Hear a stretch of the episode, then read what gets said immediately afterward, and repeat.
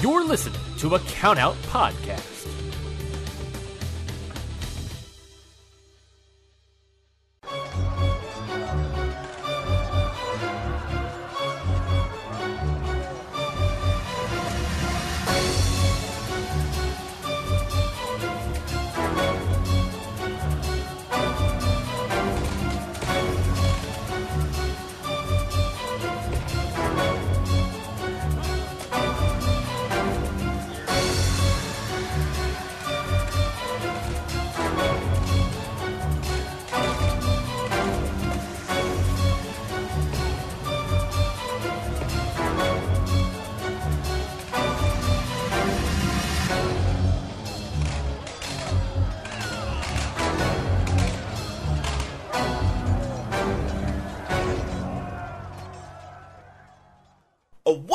Everybody? Welcome back to another episode of Independent Waters. I am your host, Mikey Manfredi, and joining me, finally back again, is my co-host, the o- the other host of this show, Zach. I missed you, buddy Batista. Zach, how you doing, my I friend? It's good to have you you back on the show. Oh my god, I'm I, I love all of our other members of our count network, but I I missed my old my my old reliable host, my buddy. We have we have we have that that like uh the frequent worker chemistry, right? Yeah. Like we like we we, we know how this show we we know how this show runs, and we can make it a like we- we got this. It's Yeah. just it's our show, and we're here. We're back. Uh, here to talk about the last leg of our collective special, and we're here to talk about some shows that we were interested in during the collective weekend mm-hmm. which which are World on Lucha, Big Gay Brunch, and of course Spring Break. Uh, we will be going, I think, in literally reverse order of, as to what I just said. I think so, But- yeah. Uh, we are very excited to be talking about those because those were, I, uh, those were, in my opinion, three of the best shows this weekend. I think they were all very good. I think they were all very strong. Uh, Spring Break kind of had a leg up on the competition of being good because it had more nights to be good. This is but- also very true. but we'll get into that uh, because we're going to talk some Spring Break Lucha Brunch, the newest, like you said, the Spring newest MTV, Lucha Brunch. the newest like MTV Teen Beach movie. exactly. Uh, so we are going to be talking first about uh, Spring Break parts one and two. So Zach, how did you feel all around about Spring Break? Did you have any highlights, any lowlights? What were some Uh, some good good parts of spring break and what were some less good parts of spring break let's start Uh. let's start let's start with part one first part one. Okay, so let's see. Part one. let's yeah let how about let's go over part one here for Yeah, the fans we got we got uh Jay, uh, we got the Briscoes taking on Hate Club and Second Gear Crew in a three-way tag team match for the GCW Tag Team Championships. Mm-hmm. We got Blake Christian taking on AR Fox. We got Mickie James taking on Allie Katch. Nick Wayne versus Jordan Oliver, Jimmy Lloyd, Gringo Loco, Alec Price, Jack Cartwheel, Ninja Mac in a scramble match. Uh, Joey Janela versus X Pac. Jon Moxley versus AJ Gray for the GCW World Title. And John Wayne Murdoch versus Alex Colon for the GCW Ultraviolent Championship. Uh, This is a big boy card, is what it was. yeah, this this was a heavy hitter card uh, to start off night one. Uh, what were our thoughts? What were the what were your thoughts on this one? Let's see. For the first match, I remember being like, "This is a solid, like you know, a hardcore tornado tag. You know, you you you, got what you were expecting, pretty much." Yeah, but it it was also kind of weird because Tremont wasn't there, so it was like tag team versus tag team versus Nick Gage, One guy, right? Yeah, versus one guy who kind of had a partner later yeah. when. Slade when Slade came out to give him a pizza cutter. I came to really like Slade after Bloodsport, so I was I actually popped for this. Where before I've been like, "Who the fuck is this random guy?" that just walked out. Oh, he has a pizza cutter now. Oh, he has two. Yeah, Slade didn't Slade beat the shit out of Bam Sullivan at uh, Planet Death also. Uh, I think so. Yeah, too. Yeah, yeah, he did. Yeah, he beat the shit out of him in like a gla- a taped glass hand match, I believe it was. It was a Taipei death match. That I, I I learned that because I did the the the Planet Death episode. The two big death match fans. Eh, oh yeah. Shout shouts out to Sean and Lauren God, that must have for te- teaching me about a lot of fun death match facts. yeah, I, I, Um, sorry, God. no, I'll say I didn't know that either. That's that's a fun fact. Yeah, it's a, it's called a Taipei death match, and it's I don't. Uh, apparently, tape. Apparently, uh, gluing glass to your hands and punching each other in the face is big in Taipei for some reason. But uh, this this match, uh, this this first match on Spring Break uh, with this this triple this triple threat tag match, uh, it was fine. Fine. Uh, yeah. I it it wasn't like it wasn't like stunning or like blow, blow me away, but it was like good, and the Briscoes winning was okay. yeah. Uh, I kind of wanted SGC to win, Mm. but I guess it made sense considering uh part two. And Yeah. the, clus- the the the greatest clusterfuck. yeah. Uh, Uh, I don't know. I feel like I feel like we uh, all all almost like all of the GCW titles except for maybe one aren't on GCW talent, which is weird. yeah. Yeah, that is true. Actually, now that you point that out, it is odd. Like Hmm. I don't know. I I, re- I really would have liked to see SGC go over here and win the tag titles.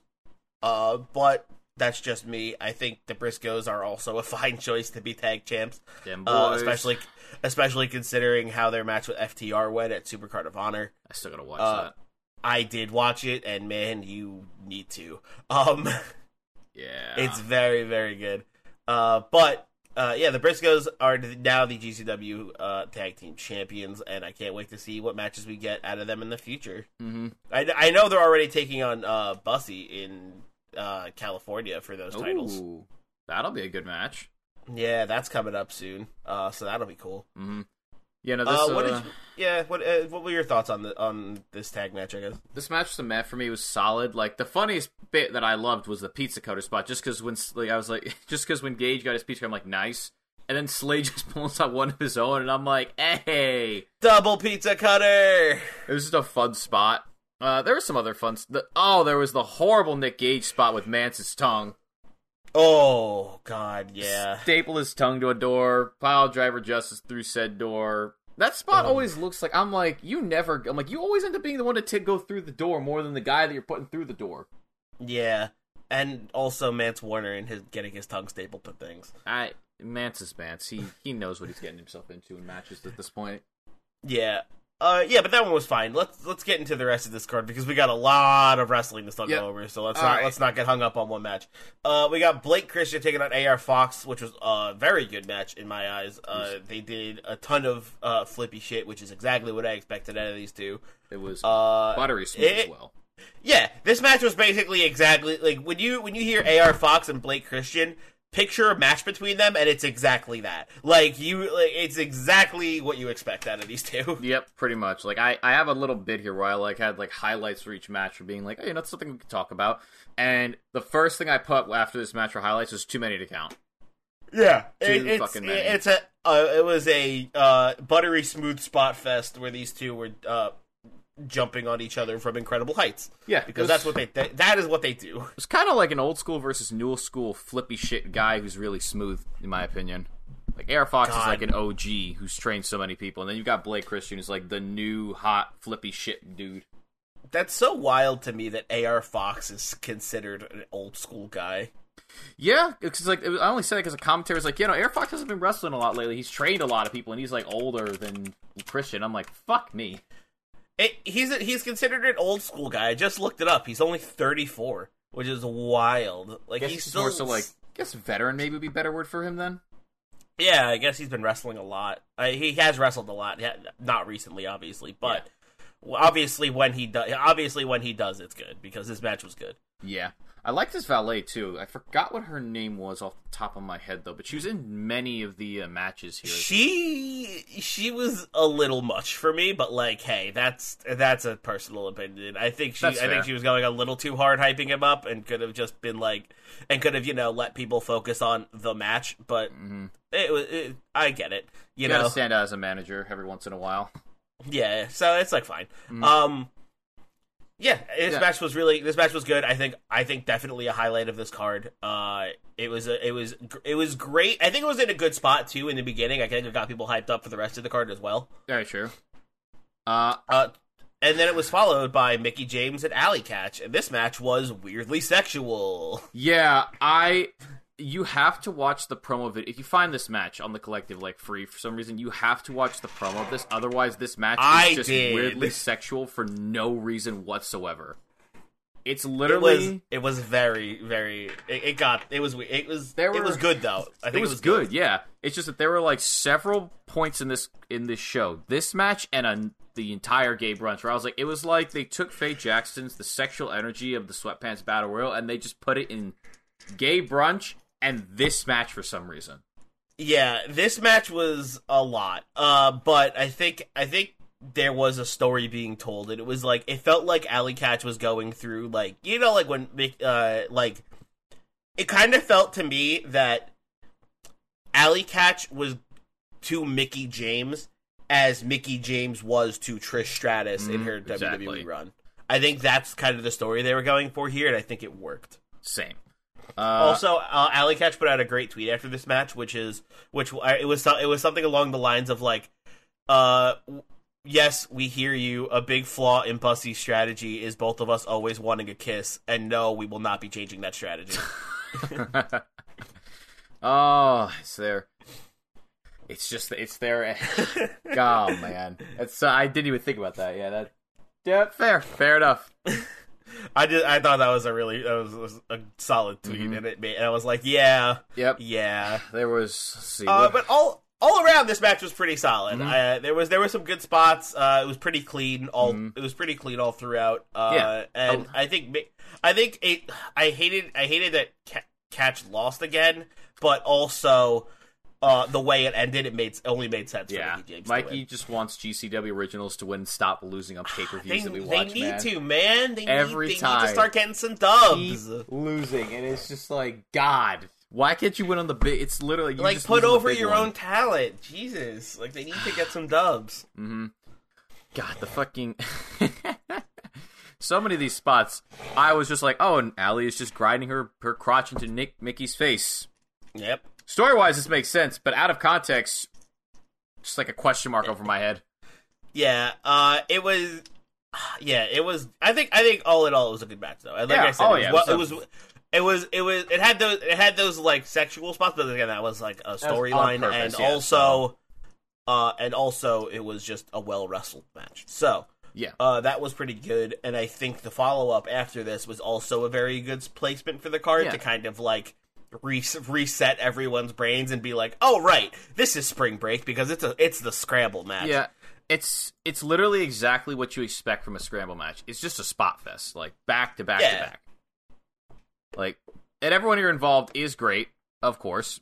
There's like a Mhm. lot of like fun stuff. You got Jack Cartwheel being Jack Cartwheel, just like Jack Cartwheel, what a weekend, huh? yeah, no, the man. I, I'll be real. He had out of there was like the Weekend Warrior, which is my which is for me Mike, Mike Bailey. but, God Cartwheel damn. he put- Nine matches? Nine matches. The other two Weekend Warriors I got to give a shout out to though that were great in all their matches were Busick and Cartwheel. Cart yeah, Cartwheel killed it. Like He every match I saw good. Cartwheel, every match I saw Cartwheel in was good to great. Like He did very good at executing all his spots. This match, of course, this match, he had the the spot where he was like holding himself horizontally out of the ring just to flip around and like sweep out Lloyd's legs. So I was like, that's that was fucking great. yeah, Uh, fucking, you've had Gringo talk- Loco being in Lucha, yeah, that's awesome. fucking Fosbury flop and all that shit. Mm-hmm. Loved it. Uh, everyone was just really good. I was so happy to see Alec Price in here. Even though he didn't win, I was so happy to see him on this card. Yeah, Alec Price again uh, coming up big, uh, doing a lot of Beyond stuff and uh, coming up big recently, and getting a lot of uh, getting a lot of traction and really showing off uh, the fact that Alec Price is the prize. Oh yeah, prize fighter from the prize the- city. yeah, he's a he's a he's a fucking great talent, and I'm glad we got to. I'm glad he got to show off uh, what he could do uh, during this big wrestling weekend. Mhm. Uh, Uh, and of course, the winner being Nick Wayne was also uh, really sick. A young up and coming wrestler getting the win over a lot of these veterans. Uh, Mhm. Like like there's veterans in this met. Like there's great like Gringo Loco, Ninja Mac. Uh, like two big veterans, and then also some big GCW stars such as Jordan Oliver, Jimmy Lloyd, uh, and also up and comer in Alec Price. I think this match put Nick Wayne over big, Mhm. and I think that was kind of just a big part of this weekend was putting Nick Wayne over big because in part two we'll get to why he also got put over. I guess. Yeah, Nick Wayne. This is actually my first of his matches, and I was impressed. I definitely can see what uh, Darby and uh, AEW see in him to already offer him a fucking contract at his age. Yeah, I, yeah, I forgot he has an AEW contract Yep. already. I forgot about that. He hasn't been on any shows or any dark matches yet, but they already offered him a contract. Like they they they saw this. They they see potential, and I also see potential in him. Yeah, Very and good. uh, yeah, so does uh, like he's he's over with the fans and he's mega over backstage as well. Like all the wrestlers love him too, So yeah, uh, which is great. Yeah, and very after nice one. after this after the scramble match, we get Janela versus X Pac. This match was Oh. made much. This match was made much more impressive to me. Uh, afterwards, when I learned that X Pac wrestled the entire match with a torn bicep. Yeah. See, when I first watched this match, I, I pretty much had like a meh feeling. Like this match was a very Joey Janela match, very long, a lot of spots, very sports entertainment. And when it, that came out, I was like, okay, you know what? I'll give X Pac props because my dad, sense. my dad and I were literally going like, he looks gassed already after like there was like a suicide dive spot where like he hit his or I think he or Janela hit his arm on something, and he was like he was holding his arm, and I was like, ooh. I think he tore it. I, I think he tore it before the match. He did. I think he's. I, yeah, that's ridiculous. which is when I was, which is why I will give him more props now because I was like, he did pretty good. He looked gassed towards the end, but then I was like, okay, torn bicep the whole match. Mm, that, uh, I and didn't, that I didn't previous, even notice. I only noticed it because my dad pointed out how tired he looked, and I was like, oh yeah, he does look more. It was like towards the end and a little bit like towards like the middle ish, kind of started to show. But like torn bicep, that ain't to be fucked with. That No. I would not have done this match with a torn bicep, but I'm a little baby, so you know. Yeah, X Pac was like, no, no, no, no. I'm doing spring break. Like we're getting this match. Mm-hmm. Yeah. And it's like, ah, And as I huge said, props X Pac. And I thought this match was solid. This like, match sure, it was a little slow, but like, yeah, Janela was getting over at, at his own show. This is a peak Joey Janela spring break match for me. Yeah, Solid match, a couple of really entertaining spots. Kent is a little bit longer than it really needed to be. I agree. Like there were points where I was like, okay, come on, come on. That that could just that could just describe GCW. True, true. It's just for some reason I've always known. Like for I think Janela's last couple matches were like this. There was Cardona at uh, at Hammerstein, where I remember thinking to myself, okay, this has gone on a bit on a bit long. Oh well, yeah, because they tried to they tried to do a lot of old ECW spots with yes, that match. they that's did. why. But like, it's just like there's that. Dickinson, I remember as great. I remember when I did Dickinson, I loved the match, but I remember be thinking another thing being this match is a bit long for me. yeah, It's just like Some a thing the- I've noticed. yeah. maybe some, this is some me. stuff runs long. And maybe they had to maybe they had to fill maybe some some other matches went a little longer than they thought or a little shorter than they thought and had to fill some time. Maybe. But also it was kind of I think it was kind of slow and took a little long because again X Pac was working with a torn bicep. Yeah. Uh, that being said, So I'm gonna cut this one a little bit of slack. yeah, I will too. That being said, a lot of really good spots here. Uh, let's see. Uh, he hit. There was X Pac fucking braining Joey Janela with a straight up chair shot. Ju- yeah, just right on the dome, I was just like, why would you do that? unprotected, directly on his dome, I was and like- it like bent over his head. I was like, oh my god, X Pac. It was it was kind of cool though, right? Because it was like a it was like a nice nice little story moment where Mm-hmm. like you could tell that X Pac didn't want to do it. But he was Yeah. like, "Oh fuck, I'm gonna have to do this if I want to take this kid out, huh?" And he did it once, and then he went to go do it again, and he's like, "I can't do it twice." Yeah, yeah, yeah. It's just I I like, and then of course Janela's a dickhead, and he's like, I can't do it twice. So Janela's like, okay, your balls, my foot, meet each other now. Yeah, yeah. Of course, Janela taking advantage of the mercy and just giving him a nut shot. I was surprised that Joey won this, but I guess it'll set up for something later because I was like, oh damn, I'm I'm not surprised Joey won this. I kind of had a feeling that's where this was going, especially since uh, Janela is uh, no longer with A. I guess I guess he still is as of this night, but the next night, uh, you know, the fact that Yeah. he's uh, he's he's trying to be more of a mainstay in GCW now instead of oh that explains and more this. of a and more of an indie mainstay. I think it makes sense that he won.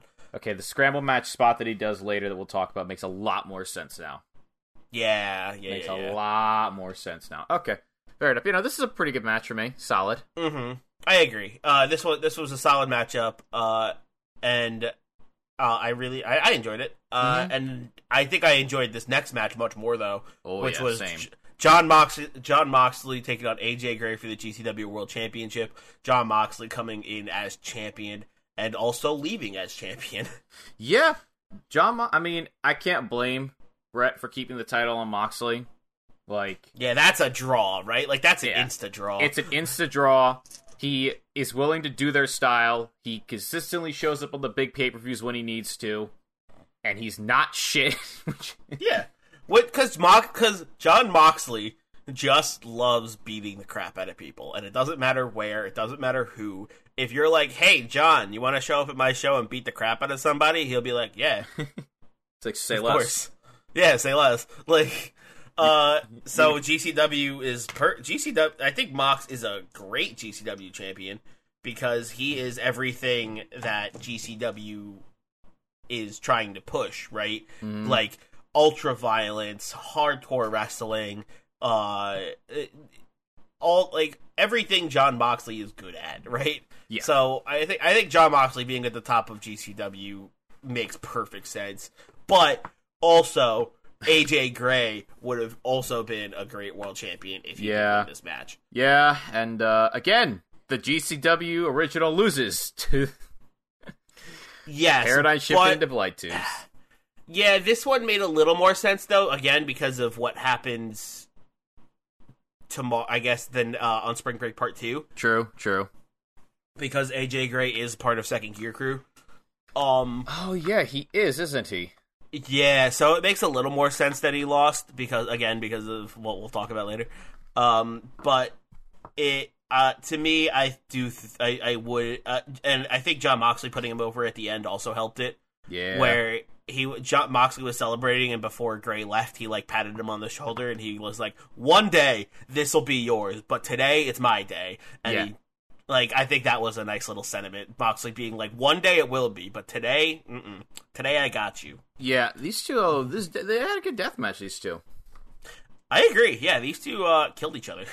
Oh yeah, they're Moxley using the barbed wire to whip, strike, and neckbreaker Gray. I was like, that's great. Ugh, that was brutal. the whips got me. I was like, oh Yeah, same. no! I was like, fuck that, no. Yeah, the the whips like made me very upset.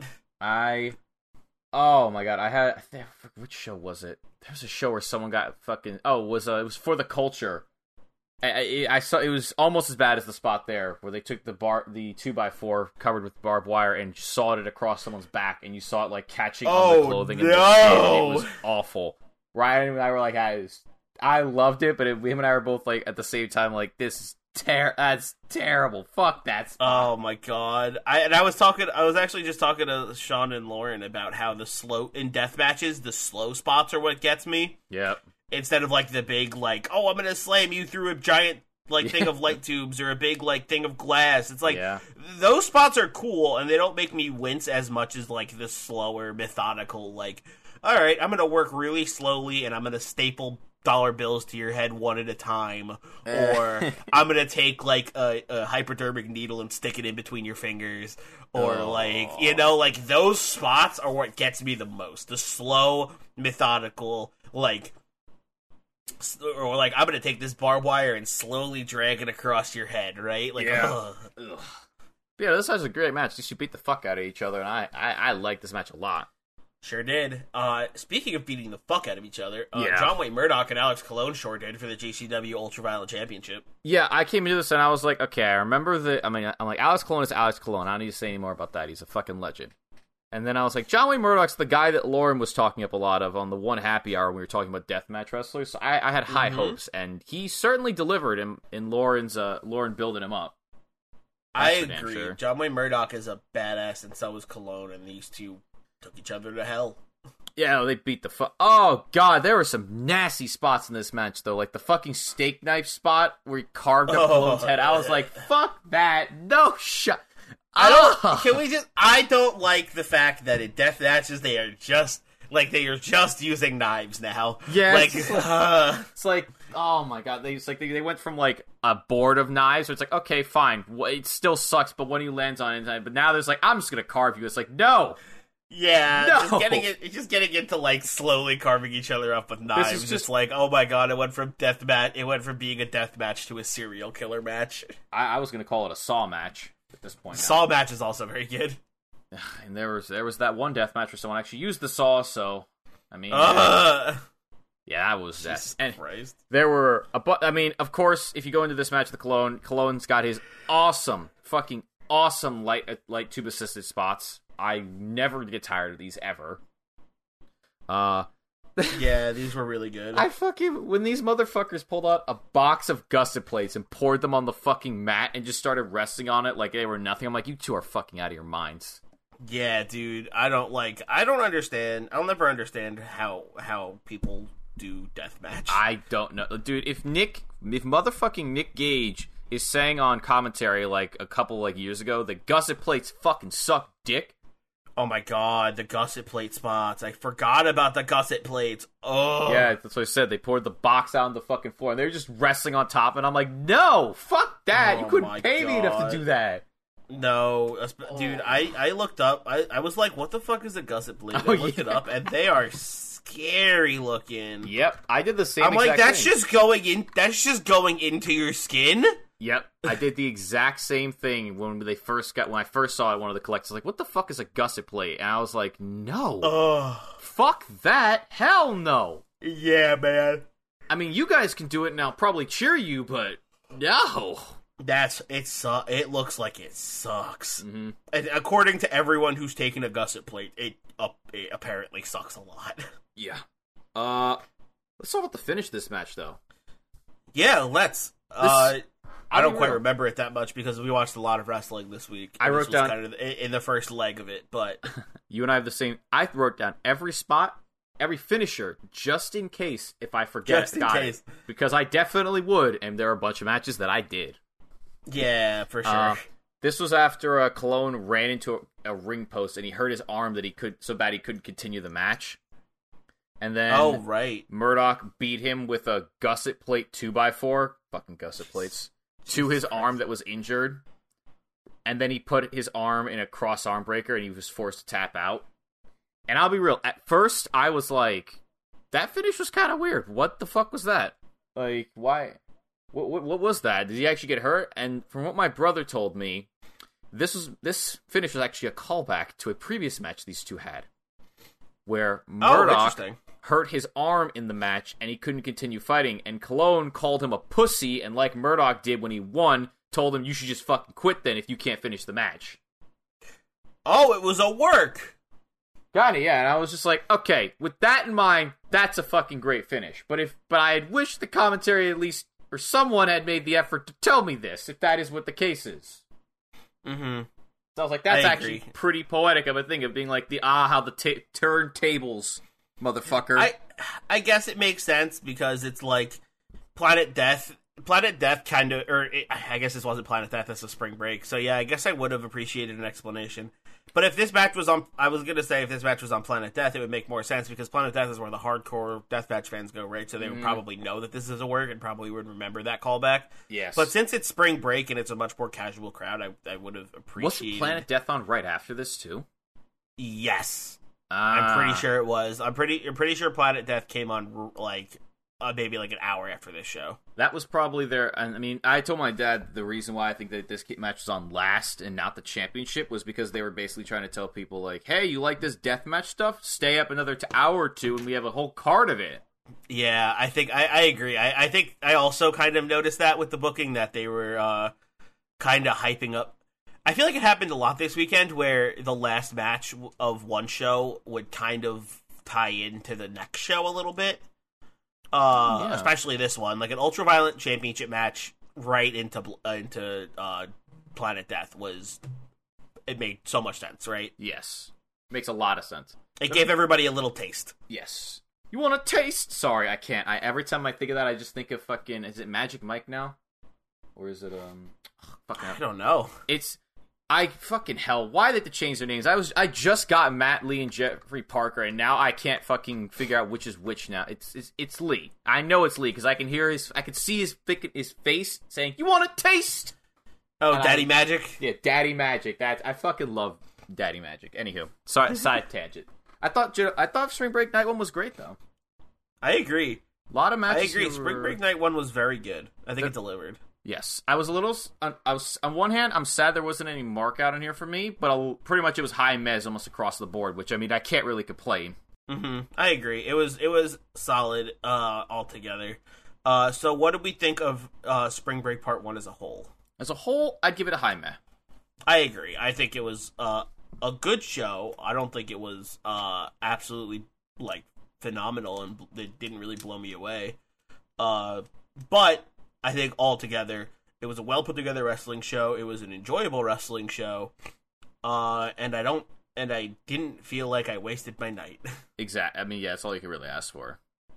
Uh, so I enjoyed it, and I am also giving it a high meh. So why don't we roll right into Spring Break Part Two, since we're in the Spring Break mindset? Uh, part two was a little. It was. It wasn't a shorter card, but it had less regular matches. yeah. Uh, so on night on night two, we had Chris Dickinson taking on Matt Cardona, Tony Deppen taking on Biff Busick, Speedball Mike Bailey, Speedball Mike Bailey versus Jordan Oliver, Minoru Suzuki versus Effy, uh, Oh and of course the 54 person uh, greatest clusterfuck uh, at the end of the show. All right. Uh, let's let's go down this card really really quick. Uh, Dickinson Cardona, I thought was a great way to open this card. Uh, watching Cardona get the shit kicked out of him was a great way to open Spring Break. I it was, but I'm gonna be real. At the time watching it, I was not a fan of this match because it was 1 a.m. It was the second night of wrestling, and I was like, "Oh my fucking god! You spent 15 minutes just talking, beat the shit out of each other. I don't need 15 minutes. You guys constantly running around. Just fucking kick the shit out of the heel." I'm like, "It's 1 a.m., bro. I don't need this. It's what- 1 a.m. I'm like, Just start fighting. just beat him up. And when he finally did, I was like, okay, this is good. It's pretty good. I mean, they Chelsea was being Chelsea, and I was just like, Mhm. okay, like nice. You got your valet spots, which are good too. But like, I don't know, man. I felt like this match was just for me was just like a lot of like, it just was too long, too long, or wasn't as fast paced as I needed it to be. You know what I mean? I agree. Yeah, it, it, yeah, it, I, more had to happen. It was good to see like- Cardona get beaten up. Don't get me wrong; he's a great heel, and I love seeing him get his shit kicked in. Yeah, me too. I mean, who doesn't love watching Cardona get his shit kicked in? That's uh, he's the he's the biggest shithead AEW has to offer, right? Mhm. And it's just great And- to watch the heel uh get what they deserve. Oh my god, dude! I was sitting here looking at this match, just watching Chelsea like constantly interfering, and I kept yelling. I'm like, "Do something, fucking!" Ch- uh, what the hell is, is Dick, uh, Dickinson's wife's name? What's her name? I don't know. Whatever, Missy. That was it. I'm like, "Do something, Missy." I'm like, "She's just fucking bla- just beat her ass with your fucking purse or something." Yeah, That was me. That was literally me sitting in my chair. I'm like, "What are you doing?"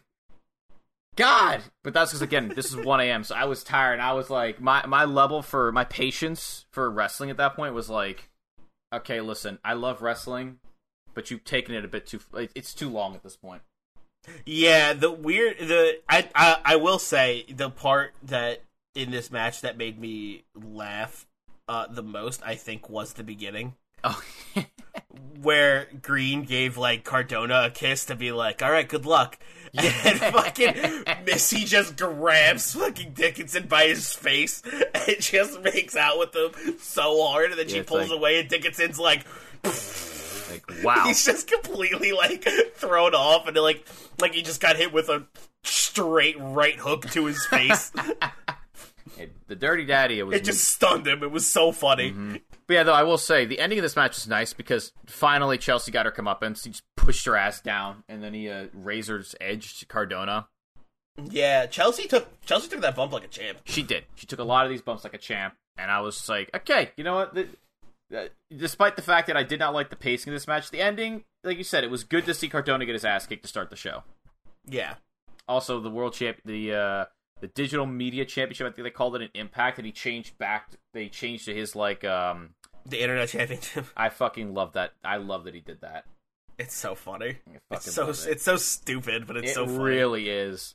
But it's such a nice Uh, it's so Cardona. Yeah, it's so it's so Cardona. My dad just wants it, all the belts that he wins to be spinner belts now. Fucking him, him with the sp- with the GCW uh, championship with the, as a spinner belt for the one the bit he got to hold it on was fucking hilarious. Yeah, that was really funny. I thought it was a solid match. The pacing not the best, but the moments in it were good. So you know, there's that. Yeah, I agree. The pacing felt a little off at times, but all altogether it was like good. Um, and of course, Chris Dickinson did end up winning that match with the Pazuzu Bomb, and it was solid. Uh, Yeah. next up, Tony Deppen versus Biff Busick. Holy fucking moly! Yep, this match was. This match was basically I finished this match and I'm like, yep, you both gave me exactly what I wanted. A This great- match was bananas. a great match with a very technical with a fuck ton of strikes that sounded like thunderclaps. Yeah, man. Uh, this match was absolutely wild. These two, it's like like any Biff Busick match. Uh, just murdered each other. Like, yeah. uh, oh my god, there was no no mercy held back between these two. No love lost. Every They sl- just absolutely murdered each other, and it was uh, it, I, was it was a pleasure to watch every single second of it. hmm Like these two would have, cause they had two slap offs in this match, and each one ended with whoever winning it killing the other one, like with just a combination of strikes. Where I was like, "And you're dead. Yep. I'll see you in a week." God, there were so many uh, good fucking matches. I think Biff. This is where Biff cut his head open again for like the second time. Now Oh my god, yeah. that man, Biff, Biff was bloody this weekend. Yeah, he cut his head open really bad in Bloodsport, and it. I was like, every match you're gonna have now is gonna have blood, isn't it? And it did. Not to his to him trying after the first one. hmm But uh, he, God, these two beat the shit out of each other, and I loved it. So many good spots where they were just like catching each other with out of the air with just disgusting sounding strikes. Oh yeah, yeah. These two were really laying it into it, laying into each other here. Uh, and then I believe Deppen won after he knee- he caved Biff's head in with a running knee, if I recall correctly. Yes, he yeah he won with the knee trembler, uh, the running knee right to the back of Biff's head, and he pinned him for the win, which was. Uh, love seeing Deppen win here. I think that was an awesome choice. I think putting Deppen over was absolutely great. Mm. Uh, over Biff and showing off that Deppen is not somebody to fuck with. Yeah, I'm sorry. I just laugh at the idea of like, I was like, oh, Mike, of course, Mikey liked that. The GCW original finally fucking won for once. Yeah, I would love to. You know what I would love to see? I would love to see Tony Deppen challenge for Wheeler Yuta's new Ring of Honor Pure Championship. I would love to see that match. and I love that.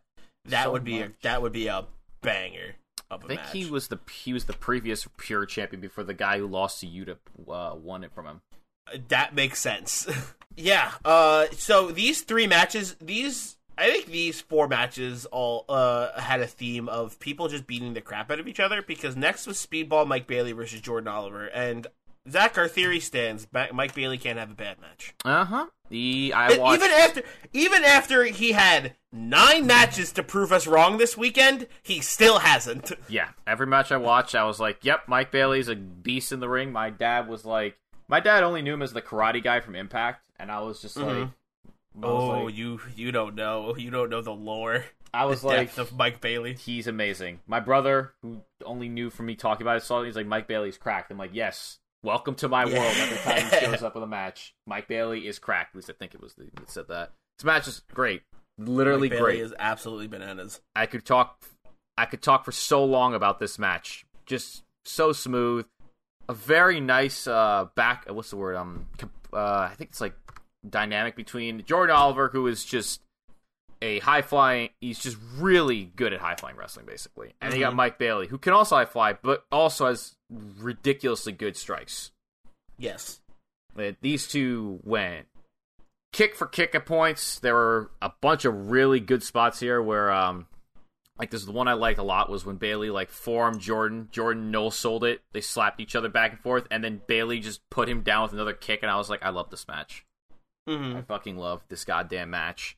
Fucking, there was the shoot. Oh my god, there was the uh, disgusting spot where Oliver caught Bailey mid shooting star press with the clout cutter that Bailey kicked out of somehow, which I did not fucking expect. Yeah, that was wild that Bailey kicked out of that. Mm-hmm. Uh, then he fuck he destroyed Oliver after this though with the uh, the spinning triple roundhouse kick that he does in the corner that just is a torpedo to the head. Yeah, that was awesome. hmm He won with the Flamingo Driver, I believe they put on. Com- he pro- it probably is an actual name, but I'm using what the commentary said. I no, I, I have here on the match results. Speedball Mike Bailey defeated Jordan Oliver via Flamingo Driver. Well, hey, we'll take it. Uh, this So, yeah. was quite possibly match of the night for me, or match of this card Uh, for me. I agree. It, I for me, I think it's either this one or the last one. It was either this or Depp and Busick. They were both very, very, Very good matches, yes. So then let, let's get into the uh, the next match because I, I didn't realize. I, this- I would I would say the most unexpected match of the card. Yeah, for sure. Except then it made so much sense as the match got on because I was like, why are these two in a match? Besides the fact that it's Effy Minoru Suzuki, which is like you know their names. Effy and Minoru Suzuki. These two Um, again, never would have expected. until they started wrestling, and I realized I was like, oh, I get the gimmick. They both love pain. Effy likes Yeah. when people hurt him, and Minoru Suzuki likes violence. I was like, okay, you know And what? So Minoru, Effy likes when people hurt him, and Minoru Suzuki Mm-hmm. likes hurting people. Whoever came up with this idea for this match, I don't know if it was a collective effort. You all deserve. Oh, I just said collective. God fucking damn. it. Aw. Whoever came up with that, you deserve a gold star because it was a it was a very good idea. These two play. I think I told my brother this. If you know both these guys are, this match is great. This match is amazing. You know exactly. It's. I was so happy seeing these interactions between these two. Yeah, I like how I like how Minoru Suzuki at the end of the day still like sure he's murder grandpa, Yep. uh but also he didn't shy away from playing into Effy's st- Effy's like gimmicks, Mhm. right? Uh I just enjoyed that Minoru Suzuki was just down for whatever I and just- was just like uh, I think he sold everything great. I think him like the mixture of like confusion and just like yeah, fuck it, I'll go with this. yeah, like like, the in Minoru Suzuki was very good. beginning of the match, he's like, "The fuck is this guy?" He like lets Effy kiss him on the cheek, slaps him across. Like he's like, "All right, punch me." And then Effy's like, "I like that." He's like, "The fuck." It's like, okay, Yeah. you, oh, you like that, huh? And he keeps hitting it. And just the more the match goes on, it's like, oh, you li- oh, he likes it. Let's just keep fucking Yeah. hitting him then.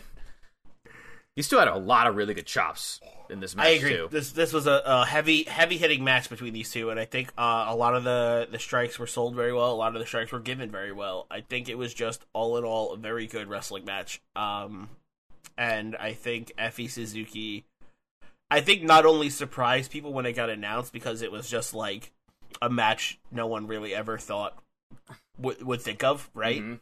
Uh, but I think it also just surprised people in its delivery just because of how good it was Yeah, uh, and how much these two. Can, I, obviously, Minoru Suzuki could go, and obviously Effy could go. But like you, uh, for me, it was just like I was worried about how their different styles would clash in the ring, yeah. and I think it worked out very well I together. loved how this whole match, like by the end, Suzuki's like, okay, I know everything you're gonna try to doing. All right, you know what? You're gonna bite my nipples, fine. I'll still beat you up. And then he just, Effy just straight up kissed him, hmm and he was like, "You motherfucker!" And he just slapped the taste out of his mouth and killed him to win.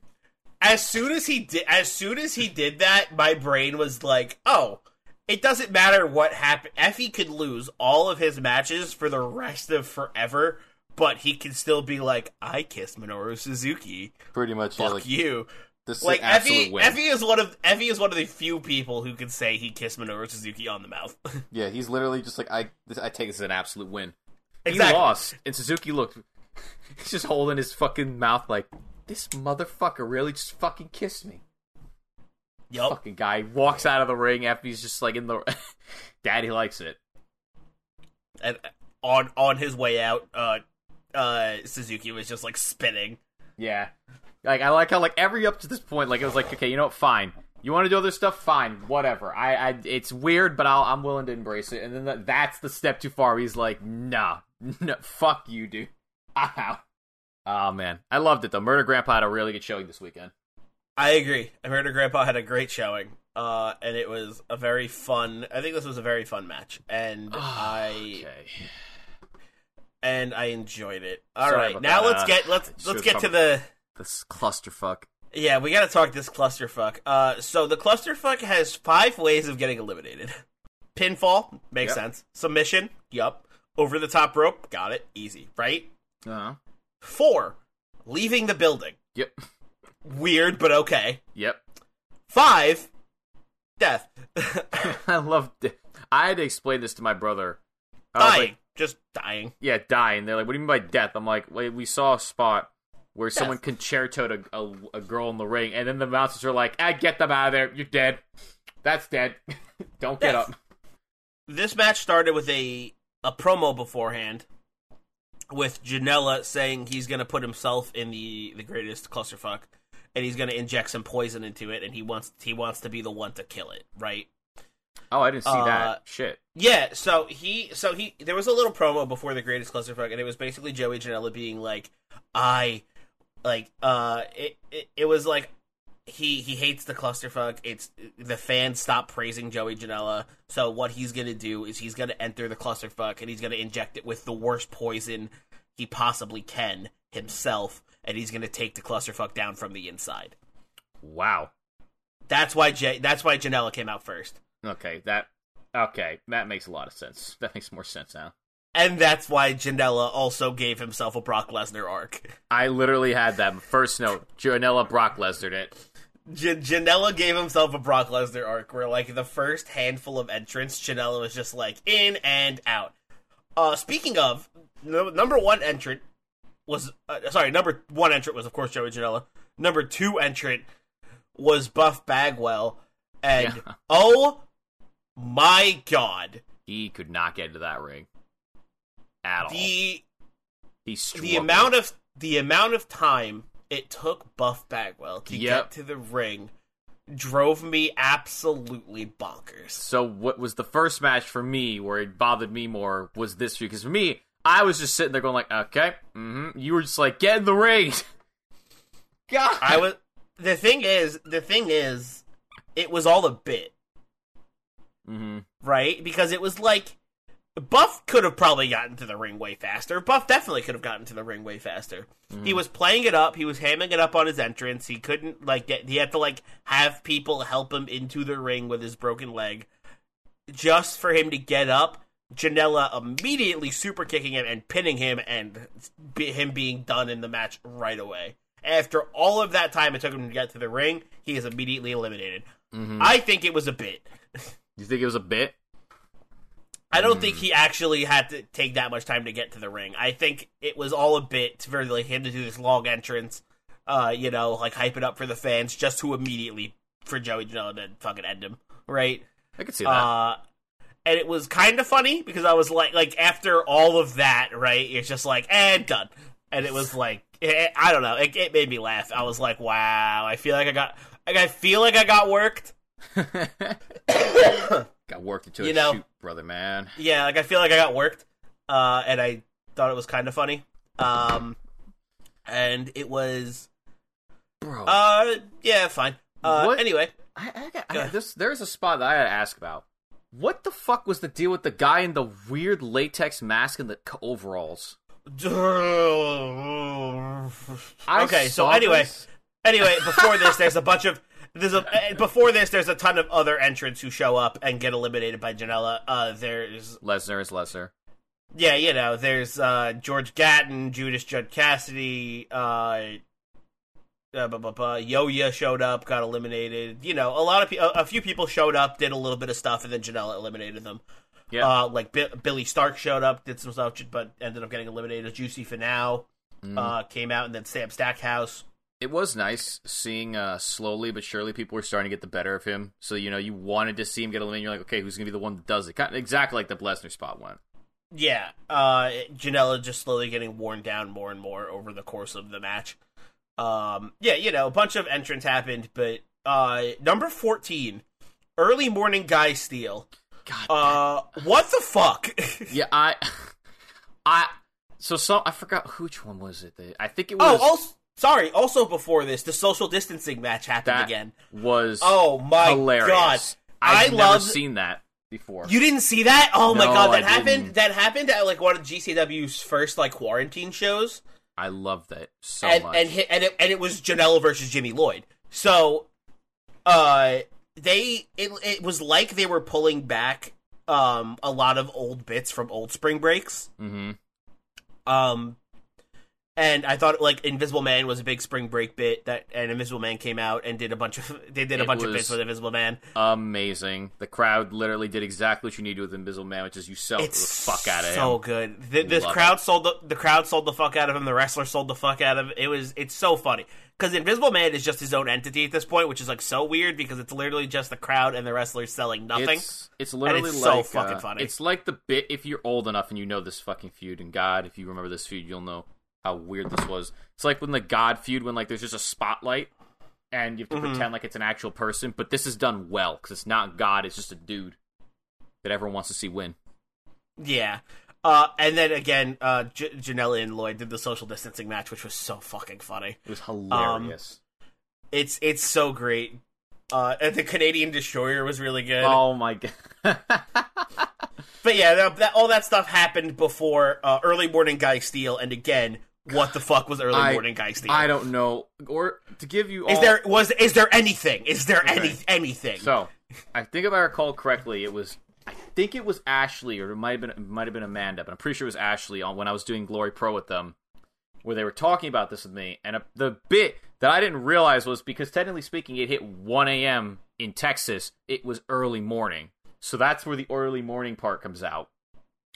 Why Okay. this guy had to wear a creepy latex mask, a So- a plaid a plaid shirt and overalls was weird. But the weirdest part was he couldn't get into the ring at all. like struggled. But he had like it was like AR Fox under the match the mask because he could do so much flippy shit in the ring.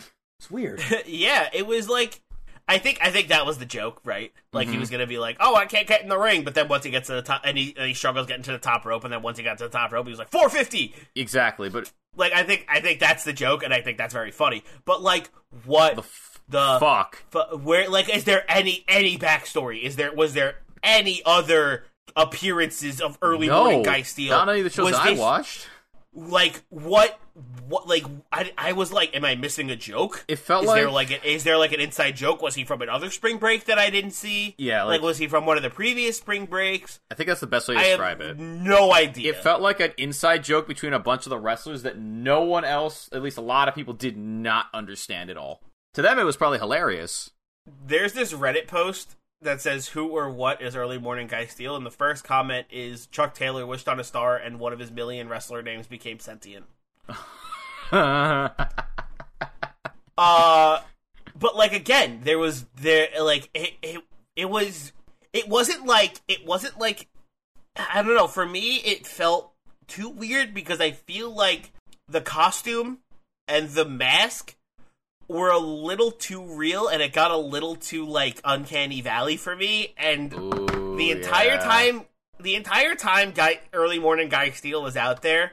I was uncomfortable and just wanted him to get eliminated because I was like, "This is weird." it was. Uh, it- the costume was like, it was just, it was just enough to be like, "Oh, okay, this is a costume," but it was also like not enough of a costume for me to be like, "That's not a real person." Because I was like, kid, I don't know, it, it made looking at early morning Guy Steele made me uncomfortable. I don't even blame you. I, I, my look on that face, my when he got eliminated, I looked. I was just with my brother, and my dad. And I was like, I don't know what that was. I've watched yeah. two or three clusterfucks at this point, and even I have no idea what the hell that was. Yeah, that was weird. Um, but yeah, this is when the th- this is about when the ring started filling up. Yeah, Uh, Finally. the- a bunch of people started showing up. Blake Christian showed up. Kevin Blackwood showed up. Uh, Charlie Tiger and Ellis Taylor, Young Dumb and Broke showed up. young dumb, young Uh, dumb, yeah. young dumb and broke. And then uh, Grim Reaper showed up. I loved this spot it was so wholesome. Grim, okay. Also, I love this spot because it was perfect, right? Because Mhm. Grim Reaper showed up. Of course, did his thing. Yeah. Showed up, lit up a joint, Of course, smoked it, got everyone in the ring, started passing it around. which is the wholesome part, which I really like. 'cause it was just like, And- oh my god, when he started passing it around, Joey Janela sprints to the back. yep. And everyone's like, what? Is he leaving? Is he about to eliminate himself? And then Joey Janela comes back with a microphone and he's like, I'm no longer signed to AEW, so I can smoke that on TV. And he runs to the ring and he takes a couple of hits. It was really nice. Like I was like, which was so funny. after early morning guy Steele, like this was a very nice wholesome. Where it's like, ah, the wrestler's just enjoying a, a, a nice uh, joint in the middle of the ring. Here's also why I thought it was a very good spot.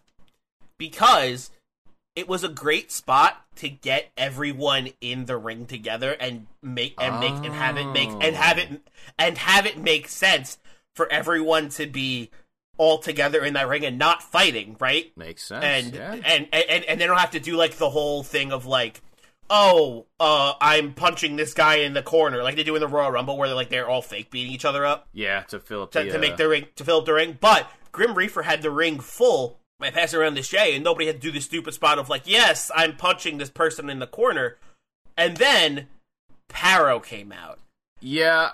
and Parrow came out to do a big ring clear of all the people who were just in the ring. Yeah. It was a great it was a great placement for that spot, which was like really weird to think about because he was just like passing around to Jay. But I think the it, it, it had an excuse for everybody to be gathered together. It had an excuse as to why the ring was full. And it had an excuse why nobody was eliminating each other already because they were all chilling and having a good time, right? And then Parrow comes out and fucks everybody up Yeah. to look like a beast, and I think that it worked very fucking well. This is the part where, the, where uh, we got into peak clusterfuck where it started falling off the rails because Janela just wandered to the back and he's like, "I'm going to the bathroom," and I was like, "What? What?" It's like, Oh, what? Janela Janela smoked the fucking joint and went to the back to get some fucking Cheetos. yeah, and he came out eating Cheetos, asking Brett what his next spot was, and I was like, "Yep, we've we've peaked at we are peak clusterfuck right now, where it is a complete."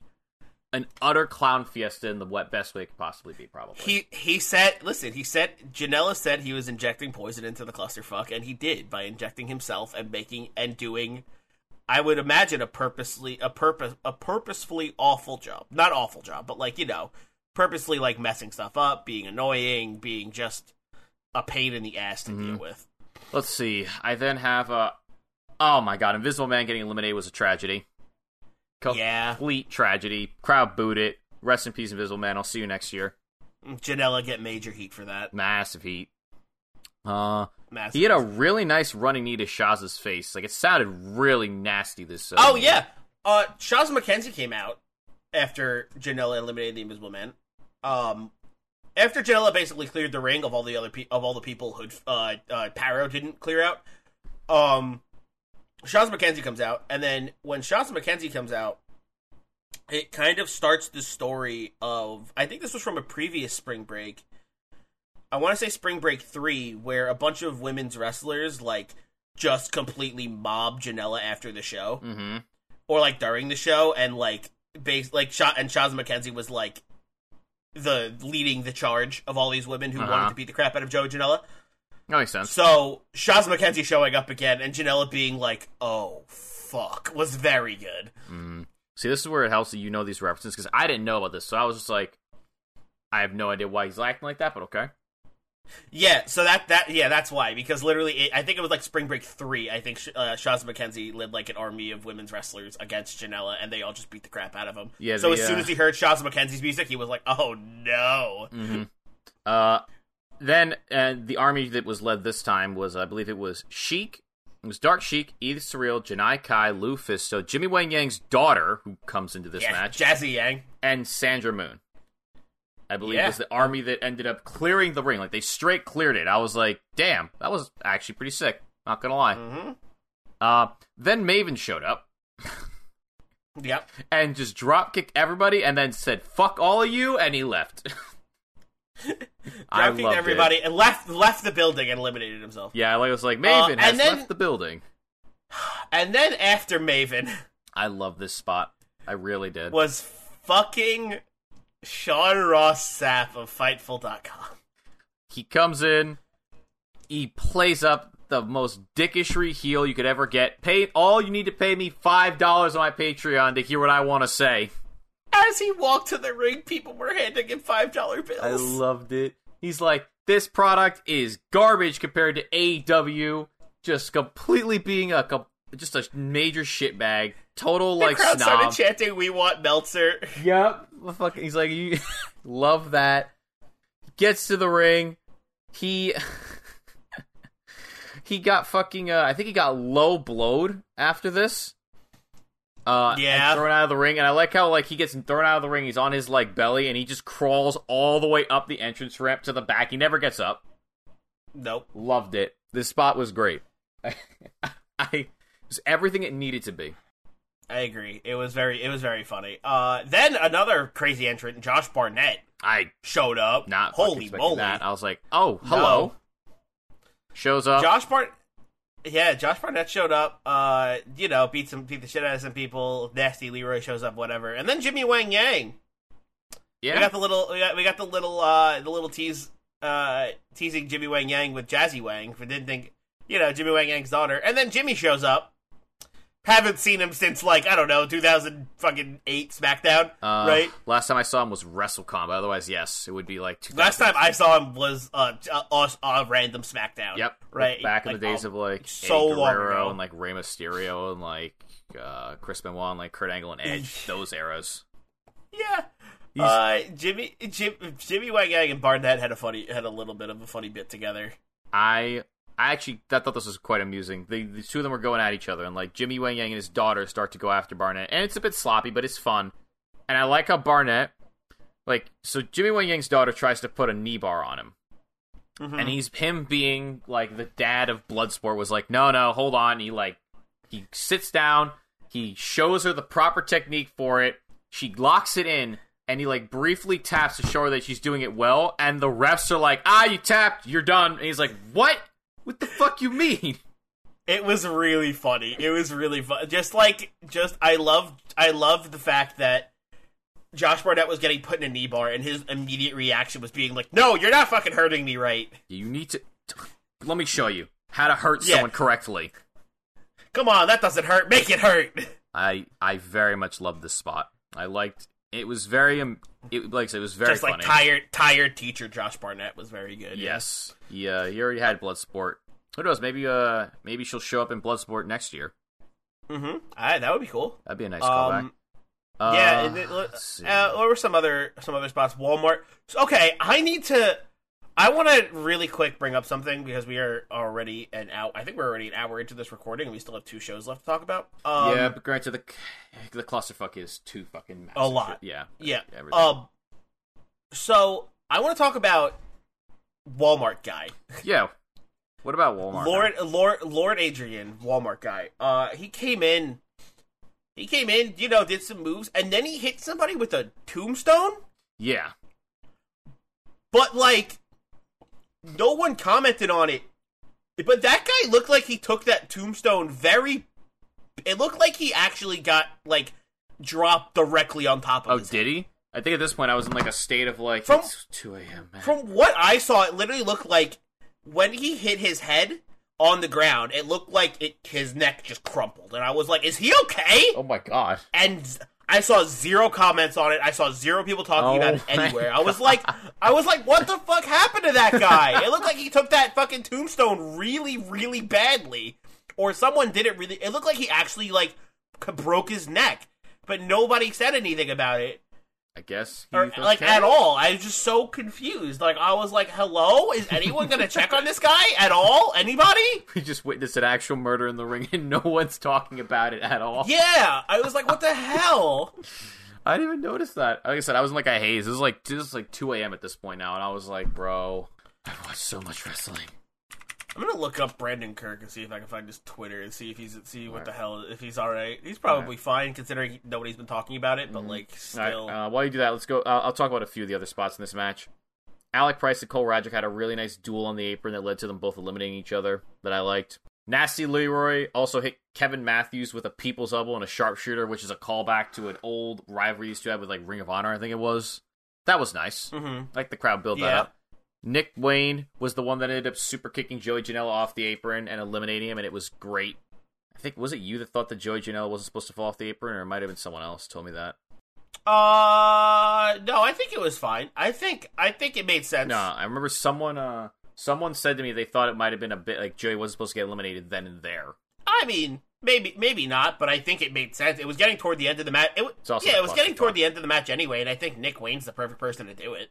Yeah. So then on after that, LA Fights showed up, cleared the ring. Second Gear Crew then came in, and we had Gang Warfare, where Second Gear Crew just absolutely bit beat the bricks off of LA fights to be honest. Eliminated all of them. We then got a little skirmish between Blake Christian and Nick Wayne, which is a very fast paced but awesome little go. Yeah. And then I love how Sheik, who's still in this match at this point, elimin- uh, basically took everyone from Second Gear Crew out with like a uh, a diving crossbow on the outside. And these guys were so fucking petty. They got back in the ring and ganged up on Sheik and eliminated Yeah, her. that was that was rough. Was- petty AF.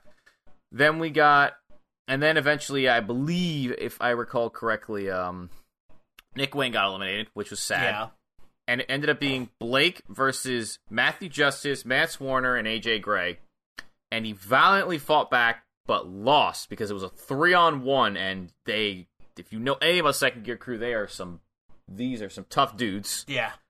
And I want to go on record and say I think it's bullshit that Second Gear Crew won this match with their group. Mm-hmm. I was like, what? Yeah, I agree. I'm like, I was like, I'm like, if we take this clusterfuck seriously, which no one does, by the way, yeah. then what's to stop anyone from just being like, okay, here's my 50 man group, We win. Like we win. Yeah. like. I don't know. I was It- like, what was the fuck? I'm like, weird. you can't just have the, the guys from Second Gear Crew duke it out. I would have liked to see like a big hoss fight between the three of them. Yeah, I guess they were trying to put them all over since they all kind of lost their matches on the previous That's night of spring but break. I, I was just like, that didn't happen the last time I watched the clusterfuck where one person from the group won. For the granted, they didn't win. They all had to get eliminated together. Eh, whatever. I was like, I don't know about that, Chief. Yeah, I agree. It was it was definitely a weird way to end it. Yeah. Overall, I thought the clusterfuck that was fine, but I think at this point now, either the clusterfuck's got to start earlier, or it might not be for me at this point. Like, I've watched two of them now, and each time I've been like, oh my god, this is so long. Like, it's like the it's peak, Well, yeah, the there body was is willing, but the mind is waning. people in it. it's so long, and some of the times the spots hit really well, and I laugh, and other times I'm like, that didn't really do it for me, dog. Yeah, there Looks at you, fucking early morning Jack Steele, whatever the hell his name is. early morning guy Steele. Ugh. guy Steele looks at you. If I never see early morning guy Steele again, it, it'll be too soon. Oh man. But overall, I thought that night two was pretty good. Well, actually, now that I think about it, the three matches in there were great. Yeah. I think I think night two was all I think all around probably a little better than night one in my eyes. I think night one was fine. I think night two the matches just just like the matches themselves were just I think higher just like better all around. I think for me, it was. Uh, I think it was for me. My opinion is night one's, be- night two's endings were fine, but the middle was where it was all concentrated to be really good. yeah. And then for night one, it was all spread out for me. hmm You know, like nothing really like really got me to go holy fucking shit. But at the same time, like it was still great. Yeah. Okay. All right, we are- so- Ow. wow, this is we're getting to like old Indie Waters territories now with this time length. God yeah, yeah, we were, we were doing so good with like 45 minute episodes and now we're here on uh, an Oh hour yeah, seven. dude. My episode with uh, Curtis, for those of you that have already watched it, was like forty-five minutes. Good, because that, that episode has uh, three shows you're reviewing, so that's great actually. Um. Yeah. Anyway, It was like hour, hour forty-five. So yeah, okay. So let's let's get actually, into this. Let's, go- let's- technically, we talked two shows, right? True. We've talked through two shows. That is true. So ten, and we if we cut if we do this reasonably, it's like thirty minutes a show. Yeah, yeah, exactly. Okay. So let's let's get this. Next up, Okay. we are talking about uh, we were going spring break lucha brunch, right? So let's go Yes. talk about uh, Gringo Locos: The World on Lucha, presented by I'm gonna go on the record and say it right now. This is the best uh, card of the entire collective. I, fucking love this this, was a very so let's let's go through it really quick. We had Johnny Caballero versus Jack Cartwheel, Tony Deppen I- versus Psychosis, uh, Shane Mercer, ver- Shane Mer- in a scramble match between Shane Mercer, Octagon Jr., Golden Dragon, Drago Kid, Chris Carter, Arrow Boy, uh, a singles match between Pagano and Sadika, uh, a six-person tag match between Team Gringo, which was Abismo Negro Jr., Demonic Flamita, and Gringo Loco, versus Laredo Kid, or Laredo Kid, Rey Horus, and ASF. Uh, AR Fox versus Ninja Mac, and Psycho Clown versus Dr. Wagner Jr. Um, yeah, this card was awesome. I think the first match, the Johnny Caballero Jack Cartwheel match, I thought that was a great opener for this show. It was fucking fantastic. The only issue this match has with it, and it's not even the match, it's just that the audio was kind of fucked for the commentator side at the beginning. Yeah, they were trying. I guess the show was just starting. They were still trying to Yeah. figure stuff out. But I think this match This was a great way to open the card because I think it was a great way to get the like people who aren't usually lucha fans. I think it was a great way to introduce them to the lucha card because it's like, oh, Jack Cartwheel, you've seen him all weekend, and of course, fucking John Morrison. Like you know who this guy is, right? Bro, Like- he's the man of a thousand nick- of a thousand names. Johnny Caballero, Johnny Impact, John Morrison, fucking Johnny I- Mundo, Johnny John Mundo, Hennigan, yeah. Johnny Bloodsport, Yeah, John yeah, we could- Johnny WrestleCon. It could go anywhere with it. Can't, he can't be, he can't be Johnny Wrestling. That's that's reserved.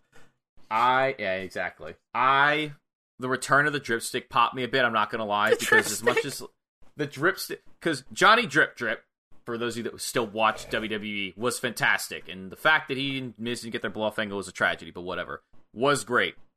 This match had a lot of really fun spots. There's a lot of flippy shit too, like the the dipstick, the dripstick quick draw between Morrison and Cartwheel was hilarious. Yeah, where Cartwheel just turned around and was like, shh. And just got him when he turned around. Mm-hmm. He was very low funny. blowed him Yeah. with a swing. And uh, there was that. There was when he just put Johnny put the hat in the middle of the ring and flipped twice, so that when he got on his feet, he had the hat on his head. And I was like, that was unnecessarily awesome. Just showing off. He had his awesome capoeira, like the clothesline after he parkoured off the top rope onto Cartwheel. Yeah. There was cartwheels, of course, being J- J- fucking Johnny Cartwheel, being him just like flipping around the ring. Jack Cartwheel, excuse you. Uh, but Oh yeah, God. Jack Cartwheel, uh, great, like I said, great showing this weekend. Great showing in this match. This match was just fun. This was a And great way to the, open uh, it. I like the ending of this too. Yeah. the spray from the dripstick pushed Cartwheel off the top, and then he hit a then he hit a fucking a seated Starship Pain, which I didn't even think was possible. It's, it, it's John. It's John Morrison. He can do whatever he Yeah. wants. Physics don't apply Yeah. to him. Yeah, Curtis and I have agreed that he's just that guy who like he can literally just pick up anything. looks looks gorgeous, has a great great girlfriend, can do anything. He's just ridiculously talented. Yeah. Guy makes he's just he does everything. Dude's made in life. He doesn't need anything else. They literally. Uh, but yeah, this match was great. I thought it was a great way to Great open the show, and I really enjoyed it. Uh, a person I didn't expect to see on a lucha card uh, up next, and Tony Deppen. Yeah, Tony Deppen Neither versus did I. Psychosis. this match was this match was good and also weird sometimes too. Explain. Like Psychosis getting the microphone at the beginning was weird to me. Like Why? he got out of the ring because it was just odd. I was like, why did you need the microphone when you could have just talked shit to him across the ring? Why did you need to go out of the ring to the back to get a microphone only to go onto the ramp? he wanted the crowd. He wanted the crowd to hear it. I get that, but at the same time, it was like it took you two seconds and then the match just continued as is, and I was just like, weird. Yeah, I but get. okay. Also, it's a small place. All you just just like yell. Yeah, that that's what that was what I was thinking, which is why I was like, okay, weird, but all right. Uh, Besides that, no, though, I thought this match was was good. Yeah, like definitely. I thought that besides considering the fact that Psychosis apparently is not is he's not as old as young as he used to be.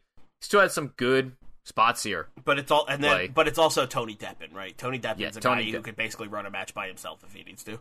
Like, Yeah, I also liked how this match is basically like uh, old old Luchador disciplines his son Luchador because his son di- Luchador is like, "Come on, hit me harder." yeah, and Deppen's like, okay, It's more like a Psychosis when he had his belt. He was whipping Deppen, or when Oh. he chopped him and slapped him in the face. The belt spot was, ouch. yeah, those were hurt. loud. Those those smacks were very fucking loud. Yeah. That was those really good. Psychosis had a really good uh, Dragon Sleeper Tree of Woe combo, which I was like, why is no people more people not do this? That was that looks sick. What the fuck? Yeah, man, Uh, I, I agree.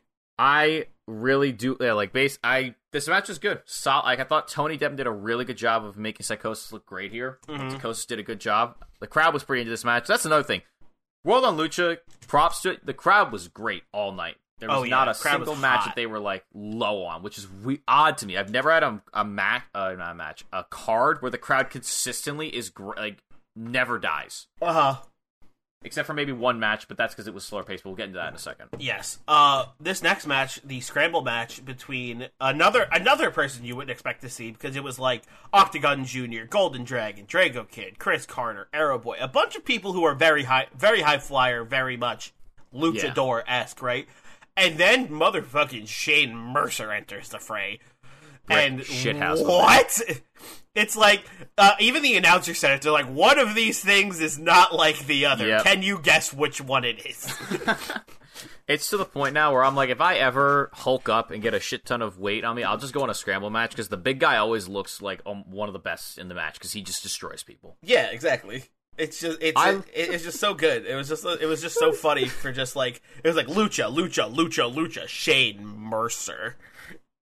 I there's so many good spots here in this match that Mercer had, such as when he like he just tossed Carter into a tornado that just knocked everyone down on the outside. I was like, that was sick. Yep. I love He did it with one hand like- too. Mm-hmm.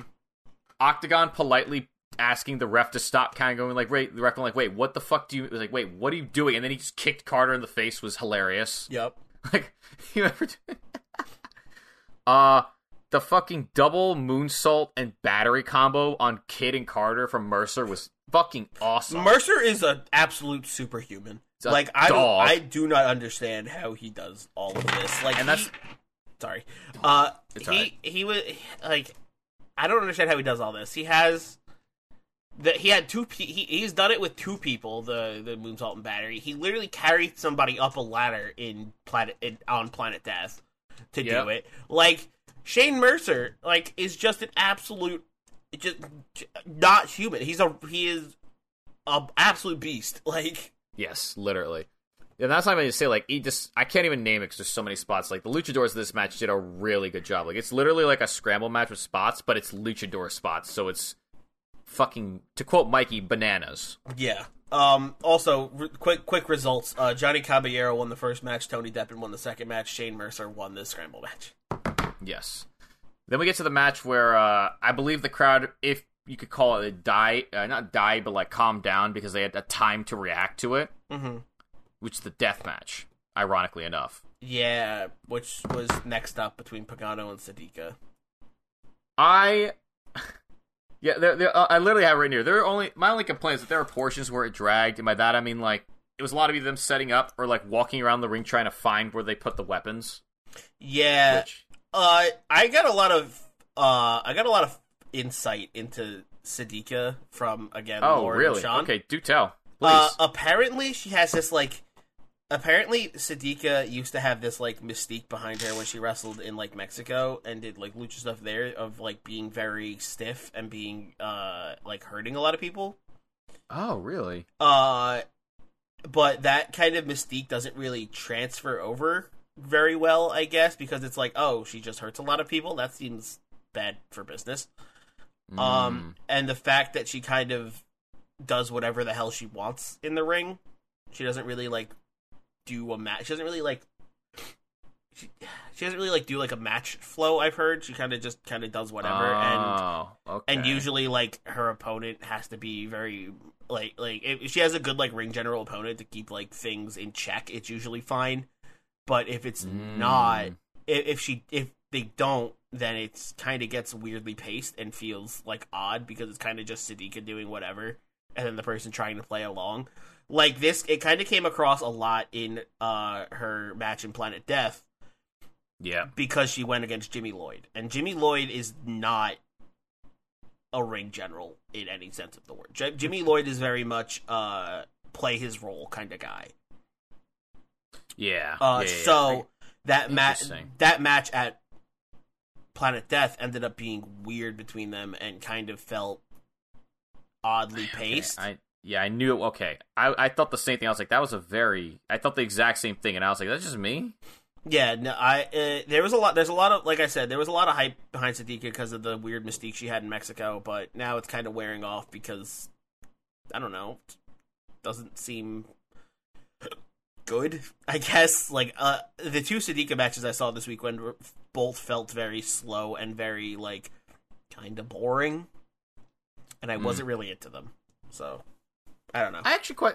I, I don't know. I without knowing that, I actually quite enjoyed Pagano versus Sadika only because like Pagano literally did not take her seriously at all at the start of this match. hmm Like I, I, I okay, so slight flex. I speak Spanish also, and I can understand it pretty well. He was just calling her a bitch. Like he's like this fucking bitch right here. Like what's she doing here? and I, I enjoyed how like as this match like went further on, they eventually got to the point where it's like, okay, this bitch could actually fight. So I guess I'm gonna have to actually do a death match with her if I'm gonna fucking beat her. I can't just like technically wrestle her in the ring like he was doing for the start of this match. Which is weird for me. Mm-hmm. I was like, why are we doing chain wrestling in a fucking death match? Yeah, I mean, I'll watch it. I guess it made sense with the the fact that he didn't really like he was, he didn't take her seriously. Uh, there were a couple fun. There were a couple uh good spots here that I liked. Uh, she suplexed him onto a ladder and a door and a couple chairs, which is I was like, why did you not use the ladder? why did the ladder just lay on the ground on the outside the whole time? Yeah, there was also like a table that they set up that didn't end up getting used. I think. Yes, there was that. Okay, see now, see now the ladder and your thing makes a lot more sense now. Because she Yeah. suplexed Pagano onto the ladder, and then basically he got a ladder out, and she's like, "I'm not using this ladder," and he was like, "Okay, just suplex me onto it then." Yeah, that was brutal. That was a good spot though. That it was a good spot. It was just like now, now a lot of these sense, like, these make sense. Like there were points like they were just around the ring chopping each other, and I liked it. Yeah. It was just, I, I guess for me, not knowing about her being uh not a ring general, I guess the word is just like it helped this match for me because I was like, okay, I get this match. I get what you're going for here. Mm-hmm. There was uh when she she put Pagano through a door on the outside with a tornado, which I thought was great. Yeah. Uh Pagano actually won this Mm-hmm.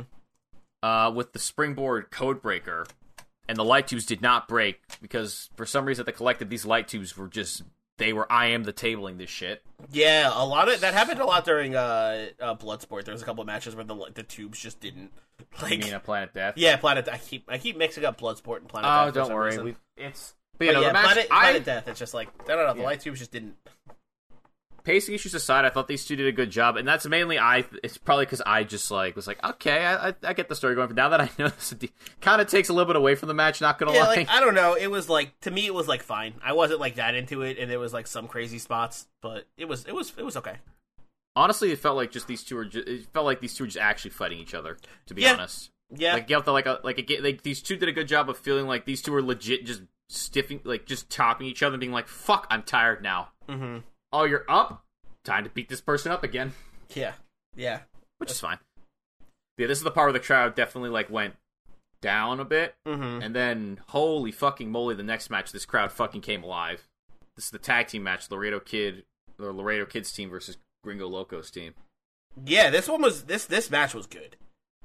This this, this match fucked. This match was This really, match, really fucked. good. This, if like the crowd died a bit on that match because it was slow paced and weirdly paced, which again we've went through that already. This match is where the crowd was like, "And we're back up, we're back up and ready to go." I love this match. I'll be real, I fucking loved it. They all three all three members of each team looked fantastic in this match. There were so many good spots between them that looked it was just peak lucha shit and I was all for it.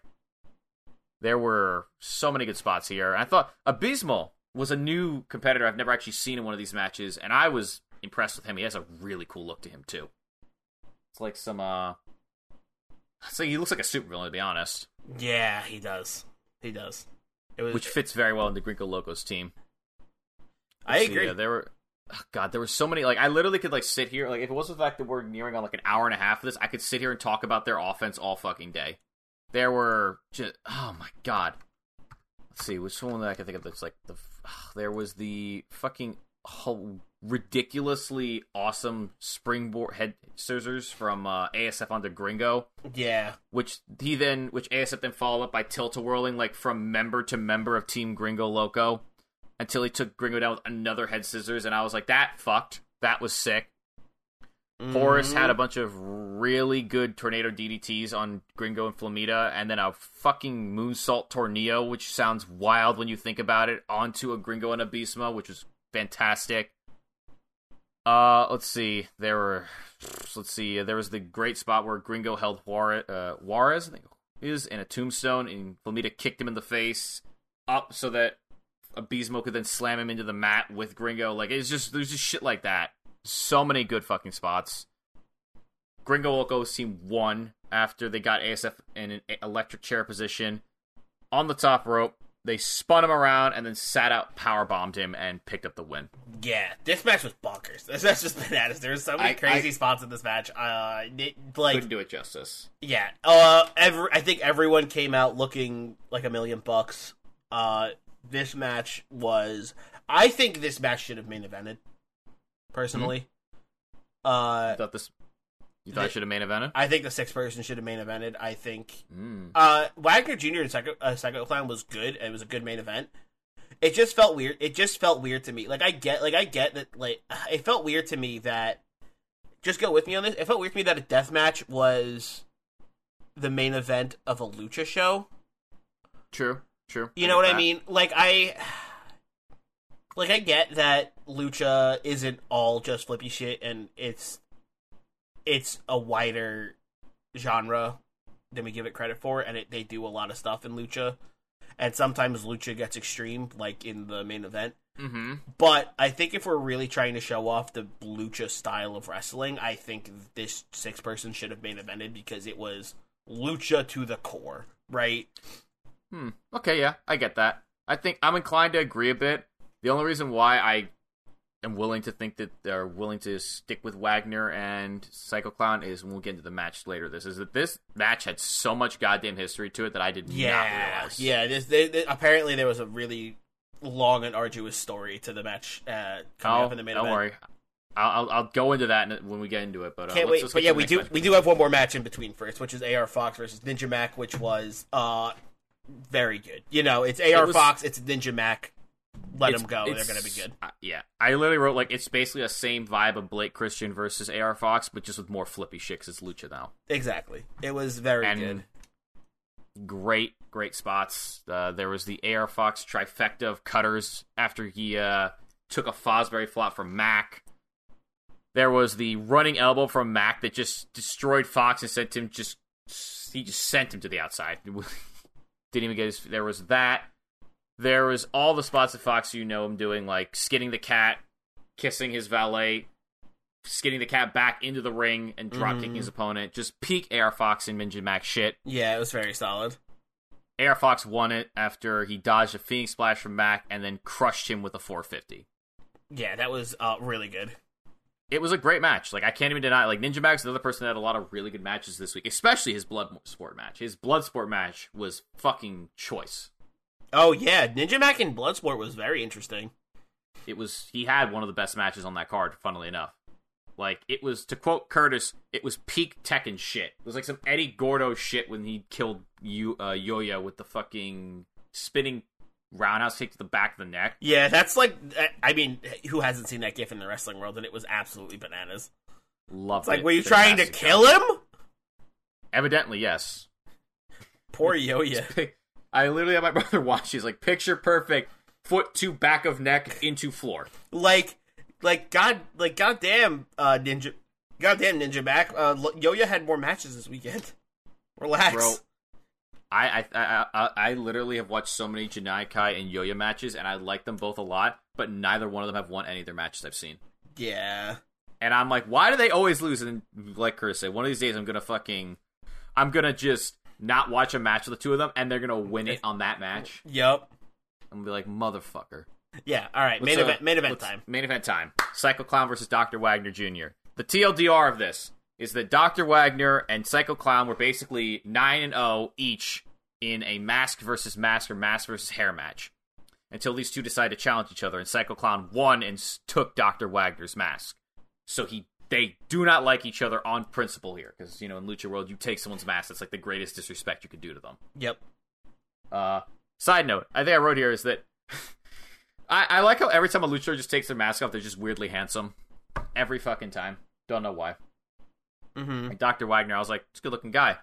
But uh this match, I have to say, was good, but it went to great because of the crowd. Yeah, I don't crowd know was how the hot. crowd, after all these matches, was still hot. That for this match, they played so well into Wagner and Clown, who ate this shit up like it was breakfast, dude. like Wagner was such a cocksucker for this entire match, flipping the crowd off, yelling at them in Spanish. Psycho Clown was a great face. The kids were all that were there loved him. He really did a good job of playing like the valiant babyface against the shithead like old school heel. Uh, I just I really liked it. These two had some interesting. The the broom spot was interesting. I wasn't expecting them to bring out a fucking broom. If I'm going to be honest, Mikey. Yeah, yeah, broom, uh, a broom to clean up the show. Yep, uh, bent in half for a spot. uh, or the fucking trash can, like the legit trash can that Psycho Clown just found. Yeah, that was funny. There was uh fucking uh what is it, uh Psycho Clown, there was a point where he lost his mind and he just started whipping the shit out of fucking Wagner, the ref, and like a cameraman. Yeah. like his name is Psycho Clown. He is a He just, yeah, he just is- he started beating up everybody. There was a great tornado uh, DDT that was assisted by the ropes by Wagner. There was the spot where Psycho Clown drove a chair like horizontally first into Wagner's dick with another chair with a golf swing, Mm-hmm. which is good. Uh, I just really like this match. I think the crowd just really like elevated it for me. I don't know. and uh, the ending of this match was.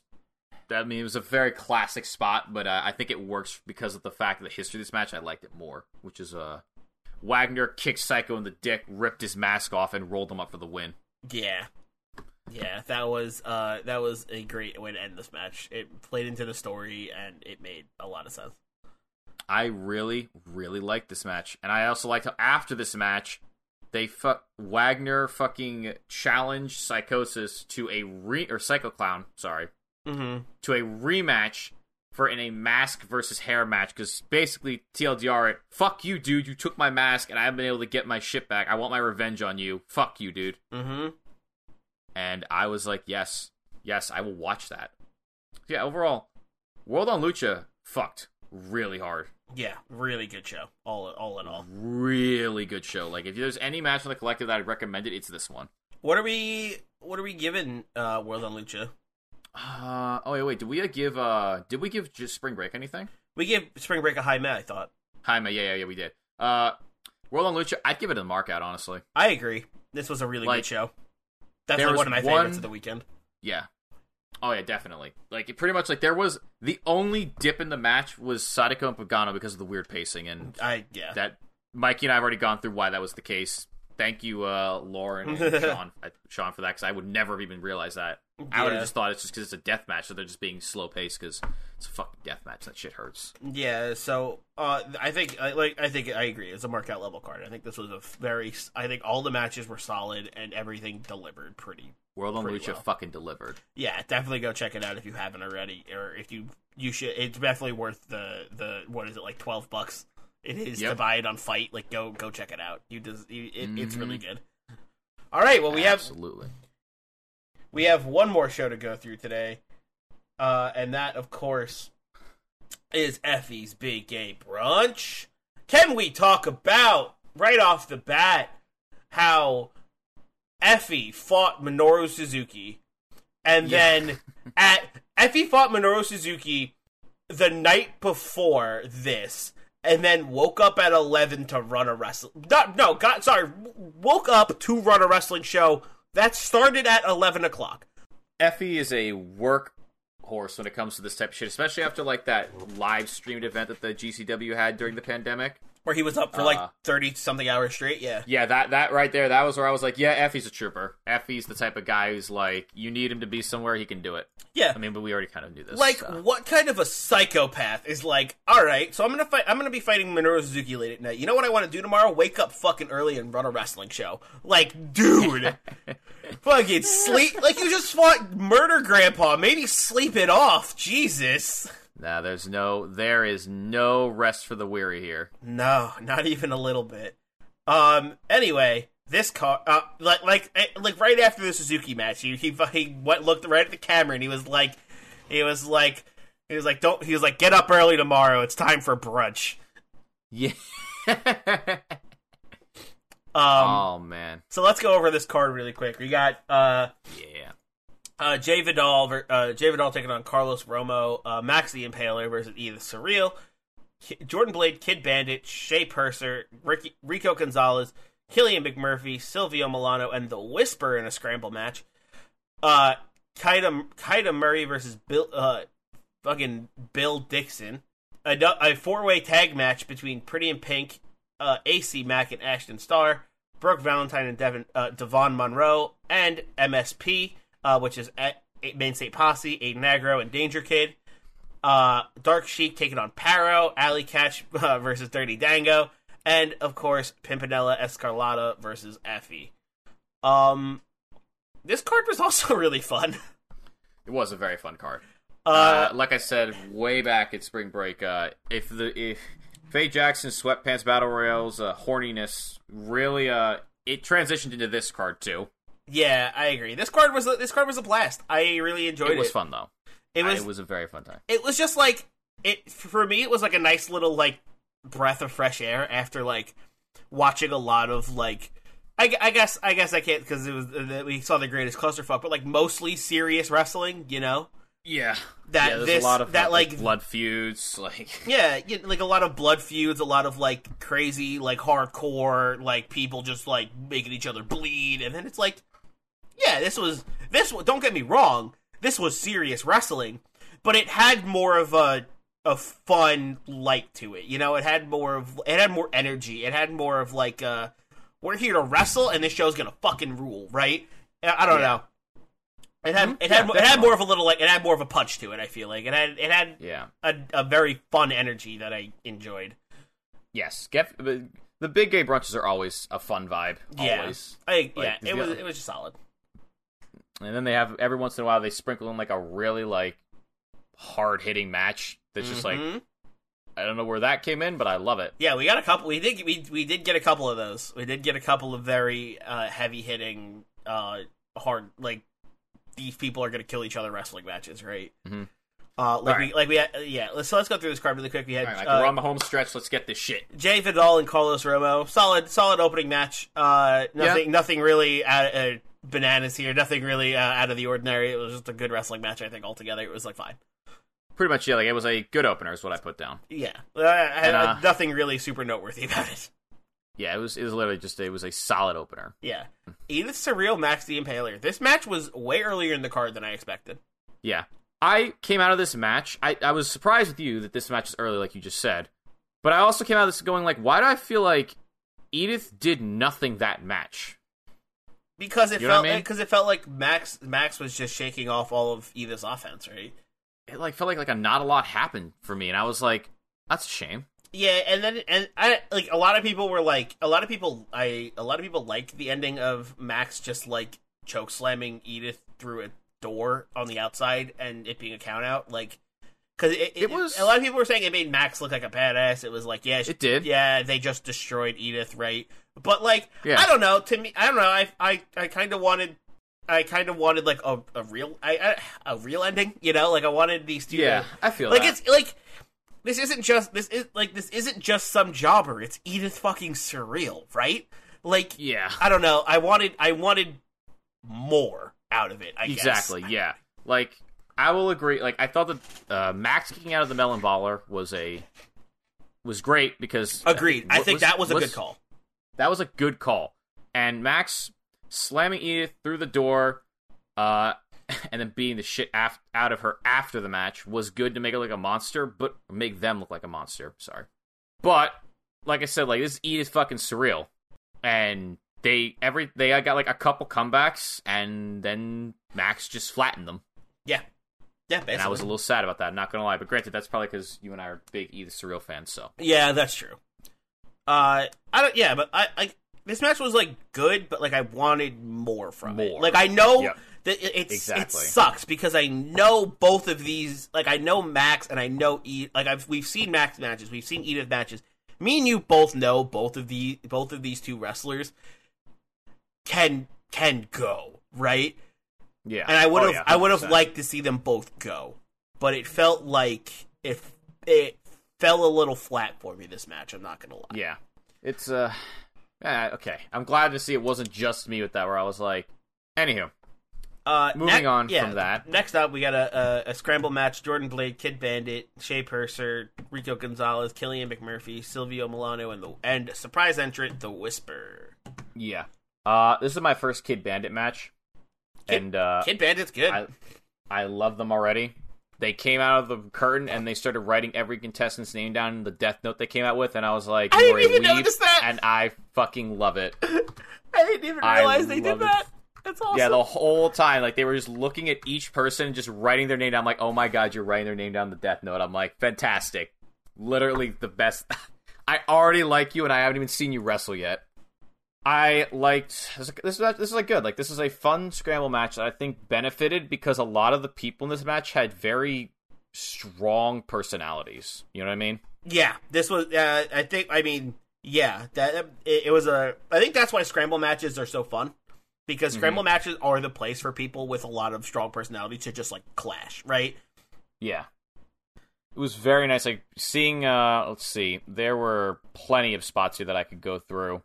Mm-hmm. that uh let's see let's pick one of these uh oh god i i want to talk more about bandit's bandit spot had a spot where they did the you can't simp me which fucking that made me laugh quite a bit Yeah, and they did like the the Maki Ito like salute fall into Yeah. like the elbow drop. yeah that was a good one uh blade and uh milano had a really nice spot where they like just powered off everybody when they tried to jump them at the beginning which i thought was a good way to show them off gonzalez had a wild looking moonsault off the ring post onto everybody which i was like all right yeah just, just jump off the fucking ring post why not Yeah, fuck it. Yeah, McMurphy had a good lariat the White Bandit out. It was a good match. Like I just really, I came out going like I would be fine watching a match from any of those people again.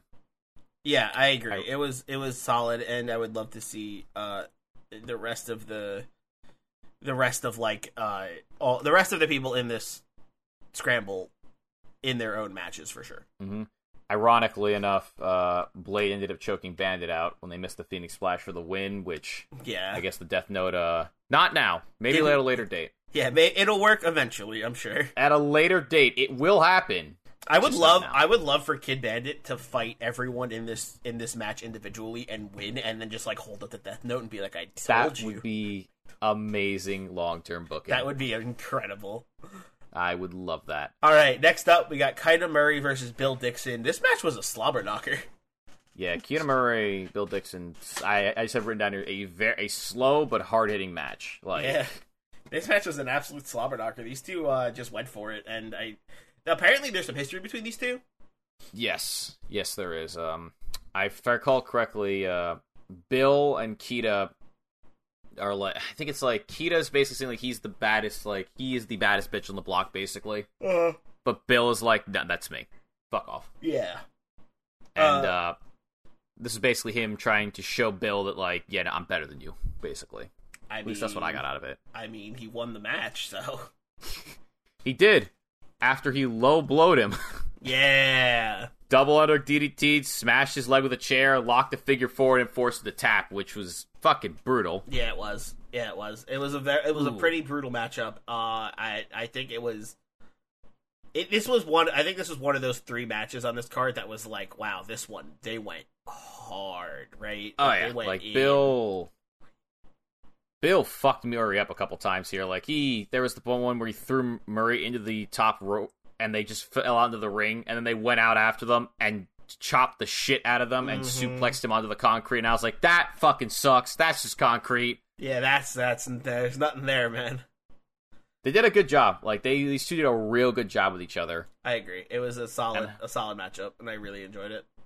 Yeah, like I said, like they, like, like we said, there's always like that one or two like harding matches just sprinkled in the brunches that's just like, oh shit, we're doing oh, this now. yeah, oh shit, y'all are fighting like I think the mm, I think the last time that we did this, when we did uh, brunch, I think it was JD Drake versus I'm forgetting his name right now. Who's the cult? Uh, who's the uh, the leader of the the cult? Um, uh, Enjoy Wrestling's champion right now. uh Definitely oh, oh not. MV Young. MV Young. It was JD Drake Young was the one where I was like, this match is just a fucking slobber knocker in the middle of the ra- in the middle of this card, Mm-hmm. Just there. Yeah, it, that was great. It was it was great. Um, Mhm. So let's get into the uh, the scramble match with the tag teams. yeah, this was a four way tag team match. Gauntlet, kind of. It was yeah, it was kind of a gauntlet match, wasn't it? Because they kind of entered at like different times. Yeah. So we start off with uh, Mac and Star against Maine State Posse. Mm-hmm. Aiden Aggro and Danger Kid. I loved how they started having a dance party in the middle of the match, and Ashton's on the fucking apron. He's like, "The fuck are we doing?" Where it's a wrestling match. What's happening? Audibly got a laugh out of me. yeah. The star and this, uh, the thing of the way, way this match works is that each you can't pin anyone until every team is in the ring, Mhm. which I found is funny because everyone who came into this ring kept trying to pin the other one. And the ref was like, "Come something. on." I'm just like, ah, someone didn't read the fucking itinerary today of what the Met rules were. yeah. So that was good. A Danger Kid ch- chopped Mac in the dick when he was in the middle rope, which I thought was hilarious. Got him. Mm-hmm. Next up, enter after that was uh, Pretty in Pink or Petty in Pink. Sorry, Petty in Pink. Yeah, my bad. Monroe and Perry. Uh, they brawled on the outside. Star and Mac had two huge running kicks on the other teams. Uh, yeah, Star and Mac really were like like the standout team here for me because they actually like worked really well together for a team that's not like an established team. Yeah. Oh no, never mind. It was Monroe and Perry for second. I fucked that up. No worries. Monroe Perry. Then after that, it was P- Petty and Pink, and McQueen and Kenzie cleared the ring. hmm uh, they threw everyone into a pile so Kenzie could jump off the top and take everyone out. Then they got super kicked in the face by every team in the match.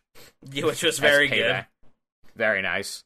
Uh, I'll say it again, like I said last time I saw Devon Monroe. Uh, Devon, um, last time I saw McQueen fight, I love McQueen's personality in the ring. Yeah. I really do. Very Yeah. good. Dylan McQueen is a great, great, great showman in the ring for sure. Mhm. Oh yeah, there was a. Li- oh, now I'm remembering. Now, if you get pinned when everyone's in the ring, you get eliminated from the match. Yeah, it was an eliminate. It was a weird. It was like an elimination style match. So it ended up being. Uh, what were the final two teams? It was Petty and Pink, and I. Star and Mac uh, hit the uh, the scissor axe kick, scissor me timbers, and the pedigree on Monroe and Kid. So it was then it was Star and Mac versus Petty and Pink, I believe. Yes, it, I, I believe you're right. Uh, let me see. I'm trying to get it right. I just realized. Wait a second. What happened to some of these teams? This I must have missed some eliminations here. Yeah, yeah. It, it kind of got. It kind of got a little. uh Things got a little Yeah. lost. Because I remember after this elimination with Monroe and Kid, A couple. So, a uh, couple of the eliminations happened fast.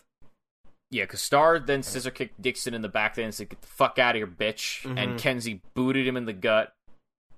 Or they, they got booted in the gut by Star, but then Star went for the axe kick again, and Kenzie kicked him in the dick mid scissor kick, which is great, Yep. and did the package pile driver, and then they won. And I remember going like, "Wait, what the fuck? You won? Yeah, me I only too. saw One- one elimination though." Yeah, once the match ended, I was like, "Oh, I guess the other teams also got eliminated." Okay, cool, whatever. I was that that did confuse. Okay, I'm glad I was in the one. I was like, I remember being even the commentary was like, "Wait, oh, that's the end." Yeah, yeah. I think I think I we, we we missed a couple, but you're I think I think you're right on that. Either we missed a couple or something happened that the other teams just didn't could not compete. Yeah, I don't know. I I guess I, I don't know. it's fine. I don't know. It, it turned out to be fine, and it the match ended up being good anyway. I think. Yeah. Mm-hmm. Uh, agreed. And uh, yeah, Petty and Pink came out with a victory, uh, and ended up winning them winning this match in a uh, Yeah. a, a neat fashion, and it ended up being solid. The next Mhm. match coming up, of course, we got Dark Sheik taking on Parrow. David and Goliath of a match I've ever seen one. Oh yeah, big Ah. time. The table, I remember the first thing I remember is that the table no sold, no sold it when Parrow threw Sheik into it. As per usual, I was like, "Fuck you, table."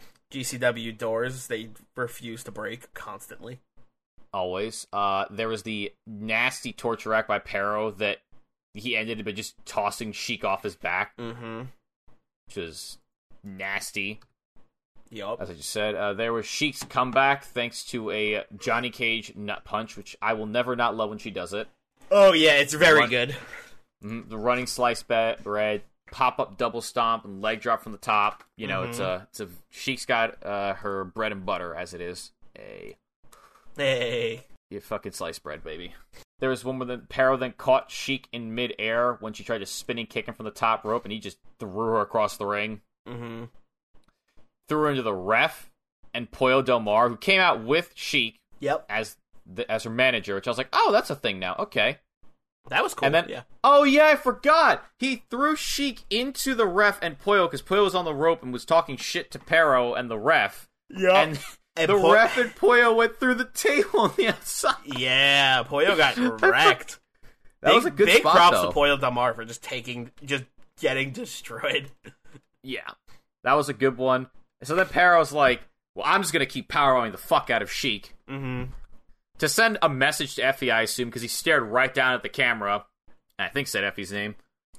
He And said then- no. He what he did was he he said he kept power bombing. He kept power bombing. Um, uh, Sheik. Bomb. He kept power bombing Sheik over and over and over again, and then he and after the ref was down, uh, uh, Parrow looked right into the camera and he went, he went, Effy, send a ref out or she dies, Oh yeah. or or he or was like, send a ref out or I'll fucking kill her, something like that, you I think, know. that's- I think that was a yeah.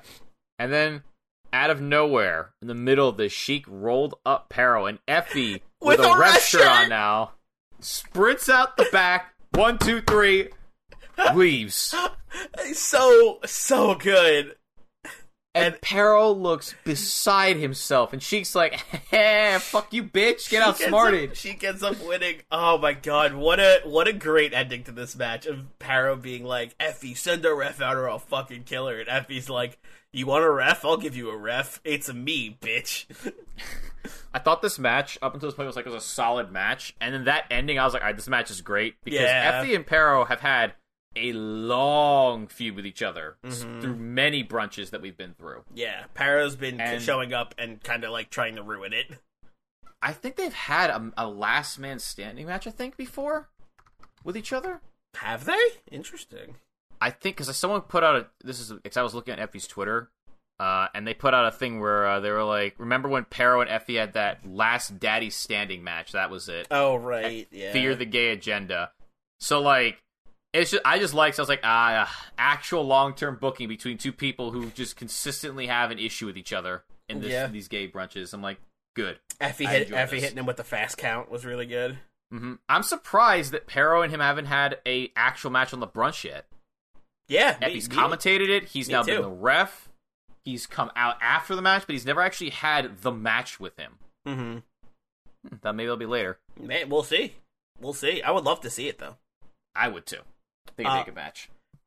Yeah, that, that I again, that ending was really good. I think it really served this match well, and it was uh, Mhm. great to see um, Sheik get a win, especially after Mhm. like a, a match in kind of similar fashion with uh, Surreal and, and Max ended in a completely opposite way. Yeah. Um, I Oh. think it, I think it was nice to see Sheik get the the David and Goliath victory. Mm-hmm. Very much a fan of this of that ending. So uh let's get into oh man. If you thought Allie Katch was Mickie James's horny energy, this match will give you a fucking run for its money.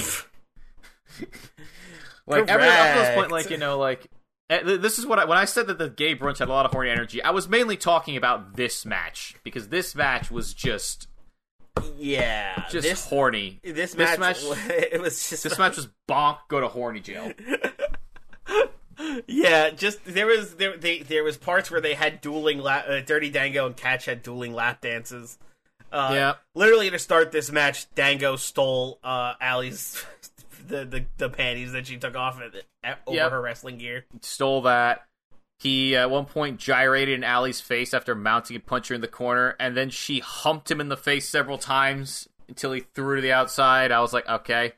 Then Dango just randomly decided to chop her, and not really chop her. He chopped and he chopped the ring post, which fucking looked like it hurt a lot. You know. I never I never thought about how much that spot must suck until I like saw Oh, it happen. dude. Until I like I saw like a post on I saw like somebody comment on like uh, a, a like a Reddit post of like a gif of it and they're like I'd never want to take that spot, man. My hand wouldn't stop hurting for days and I was like yeah, they're just like voluntarily like smacking a giant metal pole really hard, huh? Yep. Like hmm Yeah, you know what's gonna happen too. Like you see the point, you're like, well, time for my hand to hurt for the rest of the day.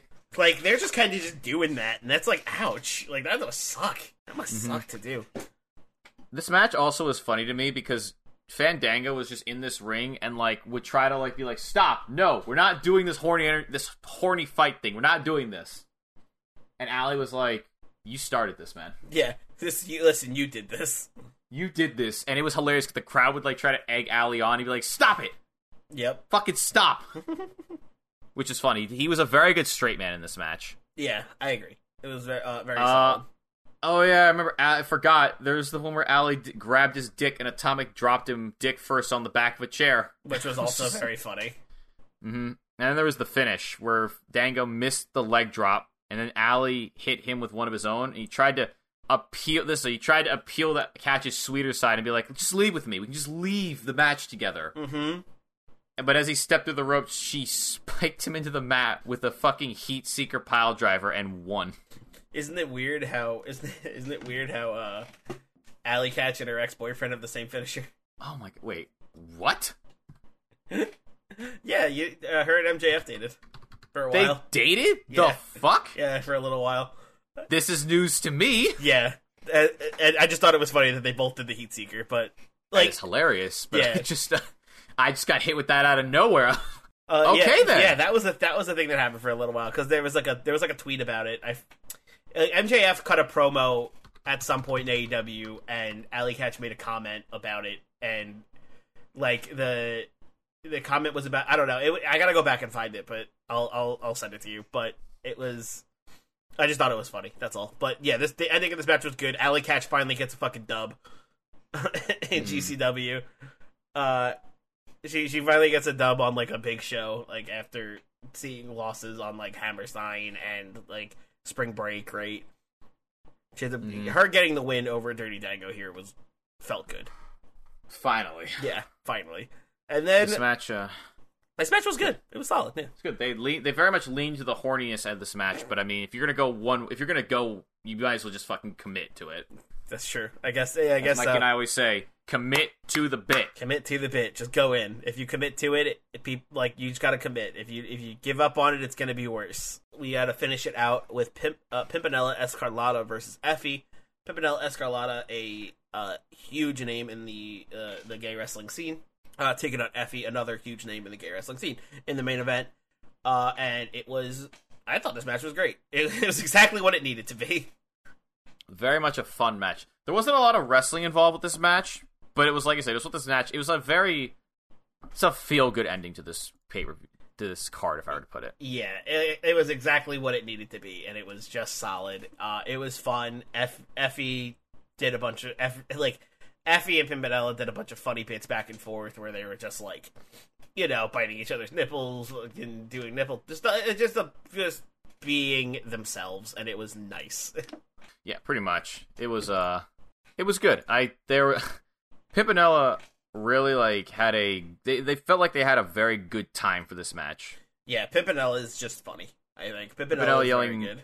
Yelling musica and then Spanish music playing, Yeah, the, them dancing around the ring. I was not expecting uh, Escalada to bite Effy's crotch and his bare ass that was so while they fought funny. in the crowd. That was I was so like- funny. What? God, that was so good. Effy was just like, "Yes, bite my dick and my ass." Yeah, I in mean, the middle like, of this fight. again- why not? like you said, you gotta commit. Then there was the ending of this, which I thought was very funny. it was um, very entertaining. Mm-hmm. They got into the chop fight. Escalarda tried to kiss Effy, but but kissed the ref instead. Effy tried to kick Escalarda, but booted the ref instead. And after all of that, Oh, that ref- rolled him up for the win. That referee, by the way, uh, had I I tweeted about I tweeted about that kick on the Indie Waters Twitter, and we actually got a reply from that referee who took We that who, who took that that kick to the face. Oh my god! Um, hold on, let me find it really quick. So I I tweeted when it happened. I tweeted the ref the ref absolutely ate that kick. Holy moly! Yeah, and then and then a few days later, like four days after the big gay brunch, we got I have a, a tweet reply from referee Jesse Fields says still still feeling it days later. And I said, Yeah, we I hope. remember I said, like, we hope you recover well and that the soreness wears off. Thank you for being brave and taking that kick. Yep. Yeah, I remember when he took that. I was like, "Ooh, that was a fucking kick to the face." Yeah, no, there was he like that. Like you, you watched that and you were like, "Oh man, he didn't have like he didn't have time to get his hands up." Effy just like full sent that kick, and it was just boot to face. Like there was no, there was no hiding that one, man. He just he just ate it. Yeah. I was like, That "Oh was- no." Yeah, it's like holy fuck, dude. Like But yeah, no, the match ends. Uh, Effy does a very nice speech talking about how Pimpinella basically set the foundation for a lot of queer wrestling and like, uh, I don't want to put this. Uh, say we say Latino for like uh, wrestling promotions. They went through a lot of uh, trials and arches, but now we are here. We are today, where gay wrestling is being celebrated, Mm-hmm. and uh, basically a, a legend in the gay wrestling community. And a like like I said, a very nice ending to this card. Of this is a fun card, to be honest. Yeah, 100 percent. This card was a blast. Like it was very fun to watch. I really, really enjoyed it. Um, it felt like I said, I felt like a breath of fresh air after a lot of like hardcore deathmatch wrestling and a hardcore, uh, like you know, just a weekend of just like a bunch of.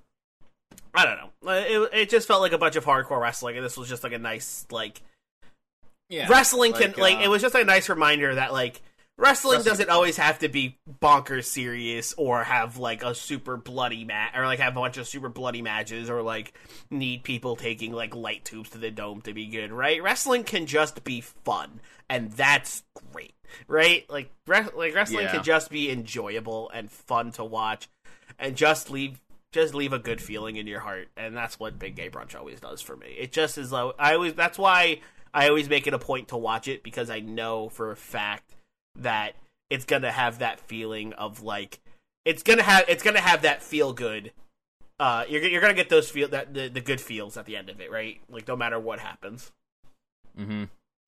Pretty much, yeah. It's uh it was a nice uh for me this is uh, this wasn't my end of the collective. I watched Mission Pro after this. Uh, I'm gonna shamelessly plug it now. Fucking watch Mission Pro Wrestling's card. It was oh banger, bangers too. only Bangers only was fucking great. was it Watch was it. it. was it only bangers Only bangers. very good At least I, I had a great time aptly watching it. named Aptly named.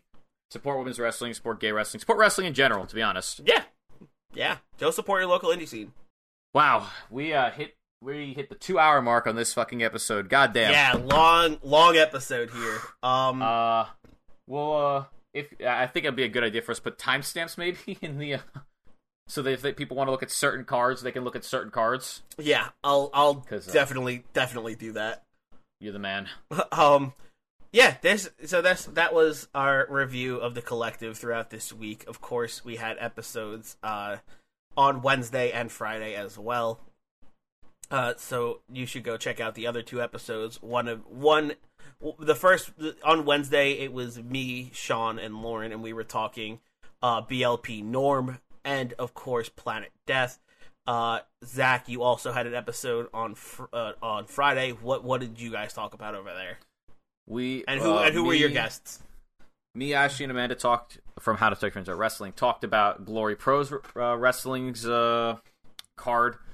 Uh, me and Curtis are one of our newest members of the Countout Network, though not the newest one now. uh, talked about Bloodsport. We gushed over it. We literally speed ran through that card 'cause how much we love that card. And then finally, uh, hold on, uh, I almost forgot. How could I forget? Me and Ryan talked about For the Culture Mm-hmm. and it was I had a great time talking with all of them.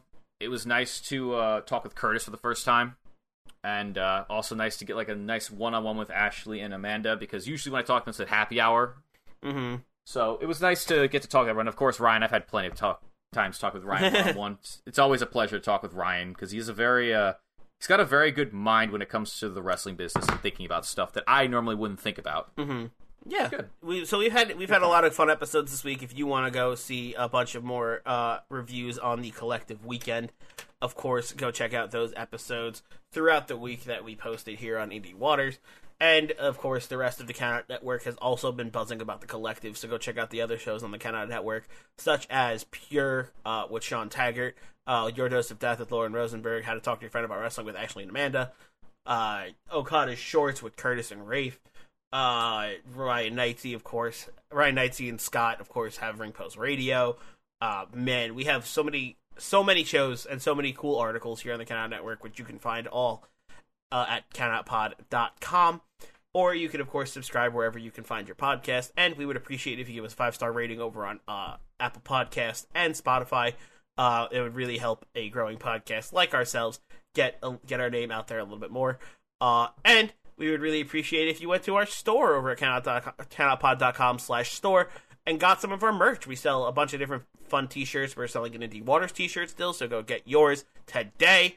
Uh, you would uh, it's a really cool shirt. I really like it. Of course, I'm biased because I designed it, but I think you'll like it too. Uh, it they're all I, I've uh, from reviews from people who have worn the shirt. It is very soft and very breathable and a very good uh, fabric. So go get those shirts now on countoutpod.com slash store and go follow us on social media. You can follow Indie Waters at Indie Waters on Twitter. And you can follow the Countout Network at Countout Pod on Twitter. And you can follow the Countout Pod also on Facebook, uh, Countout Pod, uh, Countout our Wrestling Podcast Network over on Facebook. And you can go subscribe to YouTube under the same name. Uh, I believe that's all my plugs. Oh, next week we're taking a break.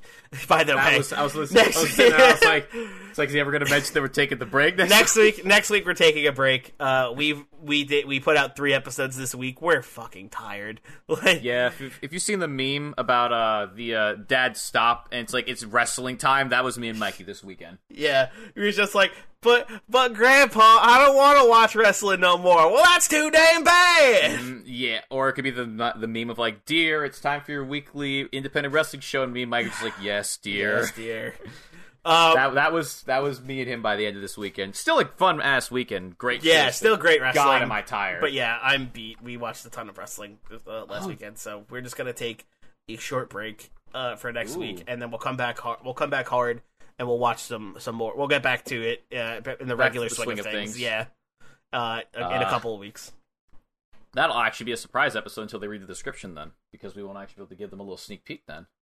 Oh yeah, yeah, you, yeah. You're going into that one blind. Very interesting. Uh, Unless that they read the description, in which case they'll know. no, it's fine. Don't worry about it. Anyway, that is all for this week's episode of Independent Waters. That is all for our collective review. This is the uh, kickoff. This is the end of the collective reviews, like we said before. Uh, see you all in a couple of weeks, but until then, uh, we have one thing left to say, and that is to remember that there's a gigantic sea of independent wrestling out there. So never stop exploring.